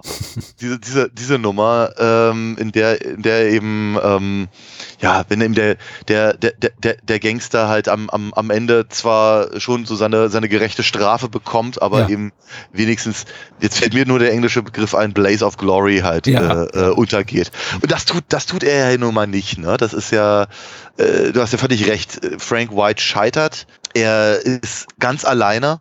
Seine gesamten Freunde und Mittelsmänner und, und, und äh, Kollegen und was nicht alles, äh, entweder sie selber umgebracht oder sie mhm. wurden umgebracht in den letzten paar Minuten. Und mit dem einzigen Polizisten, mit dem er hätte sich vielleicht sogar noch irgendwie ausreden können, ja. liefert er sich eben noch so ein Duell und äh, stirbt sehr jämmerlich auf dem Rücksitz eines Taxis. Ja, das ist, das ist, das ist eben nicht mal, das ist nicht mal ein glorreicher Abgang. Ja, und damit eben, und damit, damit eben halt auch, glaube ich, ein wirkliches Gegen, äh, ne, ein Gegenentwurf halt einfach zu diesen klassischen Gangster-Milieu, äh, mhm. wie Scarface oder sowas. Es ist so ein bisschen befremdlich natürlich heute, wir sind zeitlich sehr weit entrückt von dem Film, das so zu sehen, dass in einem Film, der so star besetzt ist aus unserer heutigen, äh, aus unserem heutigen Blickwinkel, dass ausgerechnet der große Showdown zwischen Christopher Walken und seinem Gegenspieler, also zwischen Christopher Walken und Victor Argo stattfindet. Ja. Weil Victor Argo ist ein wunderbarer Schauspieler, aber eben wirklich auch keine namhafte Größe und eher bekannt für, für seine Nebenrollen. In einigen durchaus tollen Filmen, er hat den Taxi Driver mitgespielt, in, in vielen äh, Scorsese-Stoffen, äh, Last Temptation of Christ ist er auch drin. Mhm. Aber er ist jetzt eben nicht der, den ich irgendwie so wahrgenommen habe als der große Gegenspieler von Christopher Walken, derjenige, der eben Frank White am Ende den, den Gutshot verpasst, der ihn ums Leben bringt. Ja. Äh, weil es sind eben so wahnsinnig viele äh, Tough Guys und auch einige Tough Girls in diesem Film, äh, die eben große namentliche Prominenz haben, die, denen ich jetzt eher, von denen ich es eher erwartet hätte. Aber es ist jetzt eben so, wie es ist. Also. Na, natürlich. Und vor, vor, allem, vor allem, weil eben auch der, der, der Schuss in den Bauch eben auch eher ein Zufall ist. Ja, natürlich, klar. Ja, das, äh, Ach, ich meine, was für eine Besetzung. Wesley Snipes ist ist so fantastisch hier. Also Wesley Snipes ist ja immer, wenn ich ihn so sehe in jungen Jahren, äh, auch, auch mein, meine, die Wahrnehmung seines Schauspiels und seiner Starperson immer so ein bisschen gefärbt von späteren Jahren, auch die, die Skandale und Skandälchen, die er da hatte und, und spätere Rollen eben so als, als, als tougher Actionheld, aber sehr, sehr viel konventioneller alles gezeichnet. Und hier ja. ist er einfach so, so gut und er wirkt so authentisch, er passt so gut hier rein und wird ja sogar als das bezeichnet, was er wahrscheinlich auch ist für die äh, Cops, die ihn alle umgeben, nämlich quasi so der, der, der, der Quotenschwarz, um es mal nett auszudrücken, mhm. also mit der, mit einem Terminus, den die Figuren in diesem Film nicht benutzen würden. Die würden das anders bezeichnen. Aber Vermutlich, er, ja. er ist es eben und er spielt es auch wahnsinnig gut und versucht sich eben auch von dieser Rolle so zu emanzipieren innerhalb dieses Films und gleichzeitig ist eben auch seinen ja weißbrotigen Kollegen total recht zu machen und bei denen mm. irgendwie auch gut dazustehen. Und er, er kriegt gar nicht so viele Dialogzeilen, aber wie er das spielt, ist so unglaublich glaubwürdig und, und, und packend, finde ich. Also ich habe Wesley Snipes in diesem Film auch unglaublich gerne zugeguckt. Ja, ja, ja, ja. Und es ist richtig traurig, wenn er stirbt. Es sterben übrigens alle, Spoiler. Also, ja, ja, in der Tat. Ich meine, es ist ja immer noch sehr, sehr interessante Szene, äh, wenn eben Lawrence Fishburne versucht ja Carusos Figur mhm äh, halt immer, immer damit aufzuziehen, ähm, dass das äh, hier Gilly, Gilly ja. heißt Carusos Figur, genau. Das also, beziehungsweise dass eben Flanagan, also Wesley Snipes Figur halt äh, äh, Gilligans, äh, Gilly, Gillys Liebhaber wäre. Ja und so Freundin und was, wie, sie, wie er sie ihn immer nennt und dann, mhm. dass, dass, dass das dann aber auch endet mit, dass, dass eben Carusos Gilly den toten Wesley Snipes küssen darf und ja. sagt, dass er ihn liebt. Das finde ich ganz fantastisch. Finde ich ganz, ganz, ganz erstaunliche, äh, sehr emotionale und sehr berührende Szene. Mhm. Tatsächlich wird Wesley Snipes Tod dadurch eigentlich eher ins Sein gebracht, weil ich habe so das Gefühl, sein, sein Abgang wird eben ein bisschen überschattet vom sehr lauten Gejaule von eben äh, Fishburne. ja, ja, ja. Also wobei sein, sein Tod einfach eben auch, weil er weil eben die Figur ist innerhalb dieser Filmhandlung ist, die es am wenigsten verdient hat, möchte ich jetzt mal behaupten. Also er ist für mich von, von allen Figuren, die wir sehen, noch so die sympathischste, der ich mich irgendwie am meisten zugewandt fühle, die, von der ich auch wirklich glaube, er will wirklich, er will wirklich das Gute. Wohingegen eben einfach Caruso auch schon aufgrund seines ganzen, ja, hier wie ihren äh, Gehabe schon bei mir schon so ein bisschen verloren hat, mag ich einfach Tommy Flanagan, mag ich einfach Wesley Snipes Figur. Deswegen ja, ist er, ich bin schon relativ nah dran, wenn er da stirbt. Aber du hast natürlich recht, äh, Larry Fishburne als Jimmy Jump macht ihm da große Konkurrenz und hat doch ein bisschen lauteren Abgang. Also schreit sehr viel und kriegt dann eben Schuss ins Gesicht. Das ist natürlich alles sehr dramatisch. Ähm, ungleich zu äh, David Caruso haben sie aber beide sehr, sehr dramatische Abgänge, wohingegen eben David Caruso einfach relativ unzeremoniell einfach abgeknallt aber, naja, unzeremoniell vielleicht, aber, aber äh, durchaus sehr effektiv. Ja, ja, natürlich. Ne, aber ohne großes weil, Pathos. Ja, aber eben mit, mit, mit großem Schock im äh, äh, Moment, weil ähm, ne, beim, bei der Beerdigung der, der Polizisten, die halt draufgegangen sind bei dieser, bei diesem Überfall, hm. und eben, ja, Frank relativ lässig eben die Seite seiner, also das, das Seitenfenster, hm. meine Güte, das Seitenfenster seiner Limousine runterfährt und ihm einfach mit der Schrotflinte einfach mal kurz die Rübe wegballert. Ja. ja. Das ist äh, unangenehm. Wir haben heute Abend zwei Filme mit wirklich tollen, tollen Schießereien und tollen Bloodscripts, äh, Blut spritzt, äh, toll getrickst. Ich mag auch, auch hier wiederum, die Action ist sehr modern inszeniert. Ich weiß nicht, vielleicht ist auch einfach meine Erinnerung da trügerisch. Ich denke oft an Filme dieser Zeit zurück und denke wirklich an das, was mir heute schon so ein bisschen irgendwie cheesy erscheinen würde, irgendwie sehr zeitlupenlastig und, und äh, ja. Stunts, die eben auch aussehen wie Stunts, wo sich dann der, der Stuntman oder die Stuntperson doch irgendwie mal so theatralisch hinter den Bartresen schmeißt. Und nichts dergleichen haben wir auch hier wieder sehr, sehr hart, sehr schnell, sehr unmittelbar. Diese nächtliche Autoverfolgungsjagd durch den Regen auch noch mal so ein, als ob sich Abel Ferrara auch so ein bisschen schwer machen wollte. Als würde er nicht sagen, na, irgendwie, da, man kann auch durchs Trockene fahren. Und klar, Regen ist gerade nachts in Nachtszenen immer so ein bisschen optisch reizvoller, aber er lässt es eben in It's Raining Cats and Dogs so sprichwörtlich mm. gesagt. Und es ist auch ja. wirklich, einfach dadurch sehr interessant, doch mal irgendwie das so reinzuschmeißen in, in diesem Mix, als ob eine Autoverfolgung nicht ähm, schlimm genug ist. Nein, die, die, die können auch die ganze Zeit irgendwie ganz schlecht sehen dabei. Ja. es ist dunkel und es regnet wie in Strömen und also ich, ja. ich, ich war wirklich echt, echt auch ganz begeistert davon. Und, und einer darf noch gegen Hydranten knallen. Aua, aua, aua, dachte ich so bei mir. Ja. Die Gangster gucken gerne klassische Horrorfilme, habe ich mir hier noch notiert. Das fand ich auch ganz toll, dass die Nosferatu gucken und danach sagt einer, glaube ich, äh, was Ja, ist ja, als bleib- nächstes? Genau, bleib, bleib, bleib doch noch ein Weilchen, ich, ich zeige noch Frankenstein. Ja. Sehr schön. Ja, faszinierend. Ich meine, das ist, ich, ich, ich habe so das Gefühl, rein plotlastig, äh, plotseitig ist eben auch in King of New York gar nicht so viel drin. Nein, nein. Zu, zum, zumal wir ja vor nicht allzu langer Zeit äh, in der Bonus-Episode über ähm, äh, es war einmal in Amerika ges gesprochen haben und dieser Aufstieg oder in dem Fall hier Reaufstieg Hm.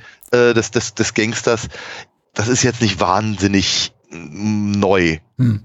modern oder hat kaum wirkliche, ja, wie soll ich sagen, gesellschaftliche Referenzen oder irgendwas anderes, was vielleicht die Sache irgendwie größer ausmachen würde. Ich meine, wie hat Frank White darf halt am Ende nochmal kurz so seine, seine Motivation äh, zum Besten geben, warum er eigentlich äh, eben besser, ein besserer Gangster ist als die Gangster, die er Hm. äh, ausgeschaltet hat. Und da es, unkommentiert bleibt, darf man sich dazu denken, was man möchte. Hm. Aber äh, let letztendlich hat der Film eben wenig Aussage außer Milieustudie und wie ich sage, oder wie ich das zumindest die Vermutung habe, so eine Art Modernisierung oder von mir ist auch Kontrapunktierung halt des klassischen Gangsterfilms aus den, aus den, aus den 30er, 40ern. Ja, absolut, absolut, ja. Er steht auch für mich so ähm, in diesem, indem er da versucht, die, also Berufskriminalität, möchte ich mal sagen, mit, äh, mit der politischen Bühne zusammenzubringen, natürlich auch in der Tradition von sowas wie, wie, wie den Pate-Film oder, oder das, was äh, später hier äh, Scorsese gemacht hat in sowas wie Casino. Hm. Also irgendwie der, äh, der Gangster, der nach Legitimität sucht, indem er eben mit der Politik ins Bett steigt oder mit den äh, mit, großen Konzernunternehmen, mit äh, Männern, die einfach politische und wirtschaftliche Macht haben. Und das ist einfach schon so interessant. Und er, er kriegt eben hier, das kriegt eben auch so interessanten Spin, weil eben Franks Figur, zumindest nach meinem Dafürhalten in meiner Wahrnehmung von Beginn an eigentlich so ich, ich gucke ihn an und ich sehe, er, er, er muss scheitern, weil ich habe, ich, ich sehe ihn, wenn ich ihn das erste Mal sehe und da sein Tänzchen machen sehe vor, vor äh, Jimmy Jump und seiner Crew, der, der gehört einfach in diese Welt und es gibt eben Figuren, vielleicht die zufälligerweise von Robert De Niro gespielt werden oder von, äh, von, von Al Pacino, die, denen ich zutraue, die könnten auch funktionieren auf einer Ja. politischen Bühne oder zumindest mit eben diesen Leuten ins Bett steigen und trotzdem dabei ihr Gesicht wahren. Und äh, Frank White sehe ich das erste Mal, nicht das erste Mal, aber das zweite Mal spätestens beim Zusammentreffen hier mit äh, Lawrence Fishburne als Jimmy Jump und denke mir, nee, also egal wie sehr du es versuchen wirst, du kommst da nicht raus, du bist einfach ein Gangster durch und durch und Ja. du bist nicht mal ein besonders eleganter Gangster. Du wärst es gerne, aber Genau, aber, genau. Du, du siehst aus wie ein Psychopath, aber du kannst gut tanzen. ich habe jetzt ein bisschen viel geschwärmt vielleicht äh, für einige Nee. Menschen, aber Überhaupt nicht. Ich fand, ich fand den ja auch toll. ja, Richtig, richtig toll, ja. Ich wollte kurz erwähnen, Freddie Jackson, der, der, der, der äh, Soul-Sänger hat hier einen kurzen Auftritt. Ähm, ich glaube, der so ein bisschen vom Höhepunkt seiner Karriere mittlerweile so ein bisschen runtergekommen ist, aber er wird hier sogar namentlich angekündigt und ich fand zumindest den inszenatorischen Bruch ganz schön. Also von dieser äh, Schießerei in diesem schmierigen Nachtclub dann zu und hier ist Freddie Jackson und äh, der, den tollen Soul-Song äh, schmettern darf. Ja. Auch das ähm, ganz fantastisch. Und da sieht man eben auch, ich weiß nicht, ob das denen so bewusst war beim Dreh oder ob es einfach happy waren, diesen Pro damals sehr prominenten Sänger zu bekommen. Aber da sieht man eben auch, dass man sich für, für Geld keine Klasse kaufen kann. Das, das ist in solchen Momenten, dass ich mir denke so, ja klar, der war bestimmt teuer. Also, dass der da singt bei dieser Gala für dieses tolle Kinderkrankenhaus. Aber ihr, ihr seid immer noch alle schmierige Gangster. Also, Ja, toller Film. auf jeden Fall. Zwei tolle Filme. Ja. Ja, ich bin, ich bin, bin dir sehr dankbar, dass du, dass du den, den mitgebracht hast. Und ich bin mir selber sehr dankbar, dass ich die anderen mitgebracht Ich, habe. äh, ich, ich danke dir. Guck mal, wie dankbar wir sind. Ja, Und, und danke euch fürs Zuhören da draußen. sowieso, natürlich immer. Ich müsste lügen, wenn ich nicht, äh, wenn ich behaupten würde, ich habe vergessen, was der erste Film ist, über den wir nächste Woche sprechen. Oi, oi, oi. Äh, Jean-Paul Belmondo spielt die Hauptrolle, ne? Ja, genau. Der Windhund aus dem Jahr 1979 von Georges Lautner. Genau. Wir haben, wir haben einfach gedacht, wir haben, wir haben äh, Belmondo jetzt schon wieder ganz schön lange beiseite gelassen. Ja. Ne, wir hatten ihn ja ein paar Mal hintereinander, nachdem er gestorben war letztens, was ja sehr traurig ist. Ja, ich meine, der Mann hat einfach ganz viele tolle Sachen gemacht. Ich habe keine Ahnung, ob der dazu gehört. Mhm. Aber wir fanden halt beide den, den, den, den Titel, der Windhund, so großartig, dass wir gesagt haben, warum machen wir doch den jetzt? Äh, wir sind gespannt, was, was uns da erwartet äh, und auf alles gefasst. Äh, zum Zweiten sprechen wir über einen Film, der deutlich neuer ist, aber jetzt schon so ein Klassiker seines Genres. Und da geht es eben auch um einen Undercover-Einsatz. Wir sprechen über Infernal Affairs aus dem Jahre 2002 von Andrew Lau und Alan Muck. Auch starbesetzt mit Andy Lau und Tony Long Chawai. Gute Sache. Können wir uns drauf freuen. Ich freue mich da auf jeden Fall sehr drauf, ja. Auch, auch, wenn es, auch wenn es nächste Woche gleich wieder in den Thriller geht. Gut. Ja, danach wird's wieder fantastischer. Wir überlegen uns was, ne? Genau. Macht mal Vorschläge. Ja, zum Beispiel auf Discord. Ich meine, wenn, wenn ihr, wenn, wenn ihr eine Patreon-Mitgliedschaft habt. Genau, ja. genau. Nehmt, nehmt die 2 Euro in die Hand, ist ja wirklich nicht viel und äh, joint das äh, so einem Discord-Server. Es lohnt sich. Komm, ähm, ich danke dir. Gute Nacht. Bye, bye. Bye, bye. Der Auftrag, den sie hat, ist die Hölle.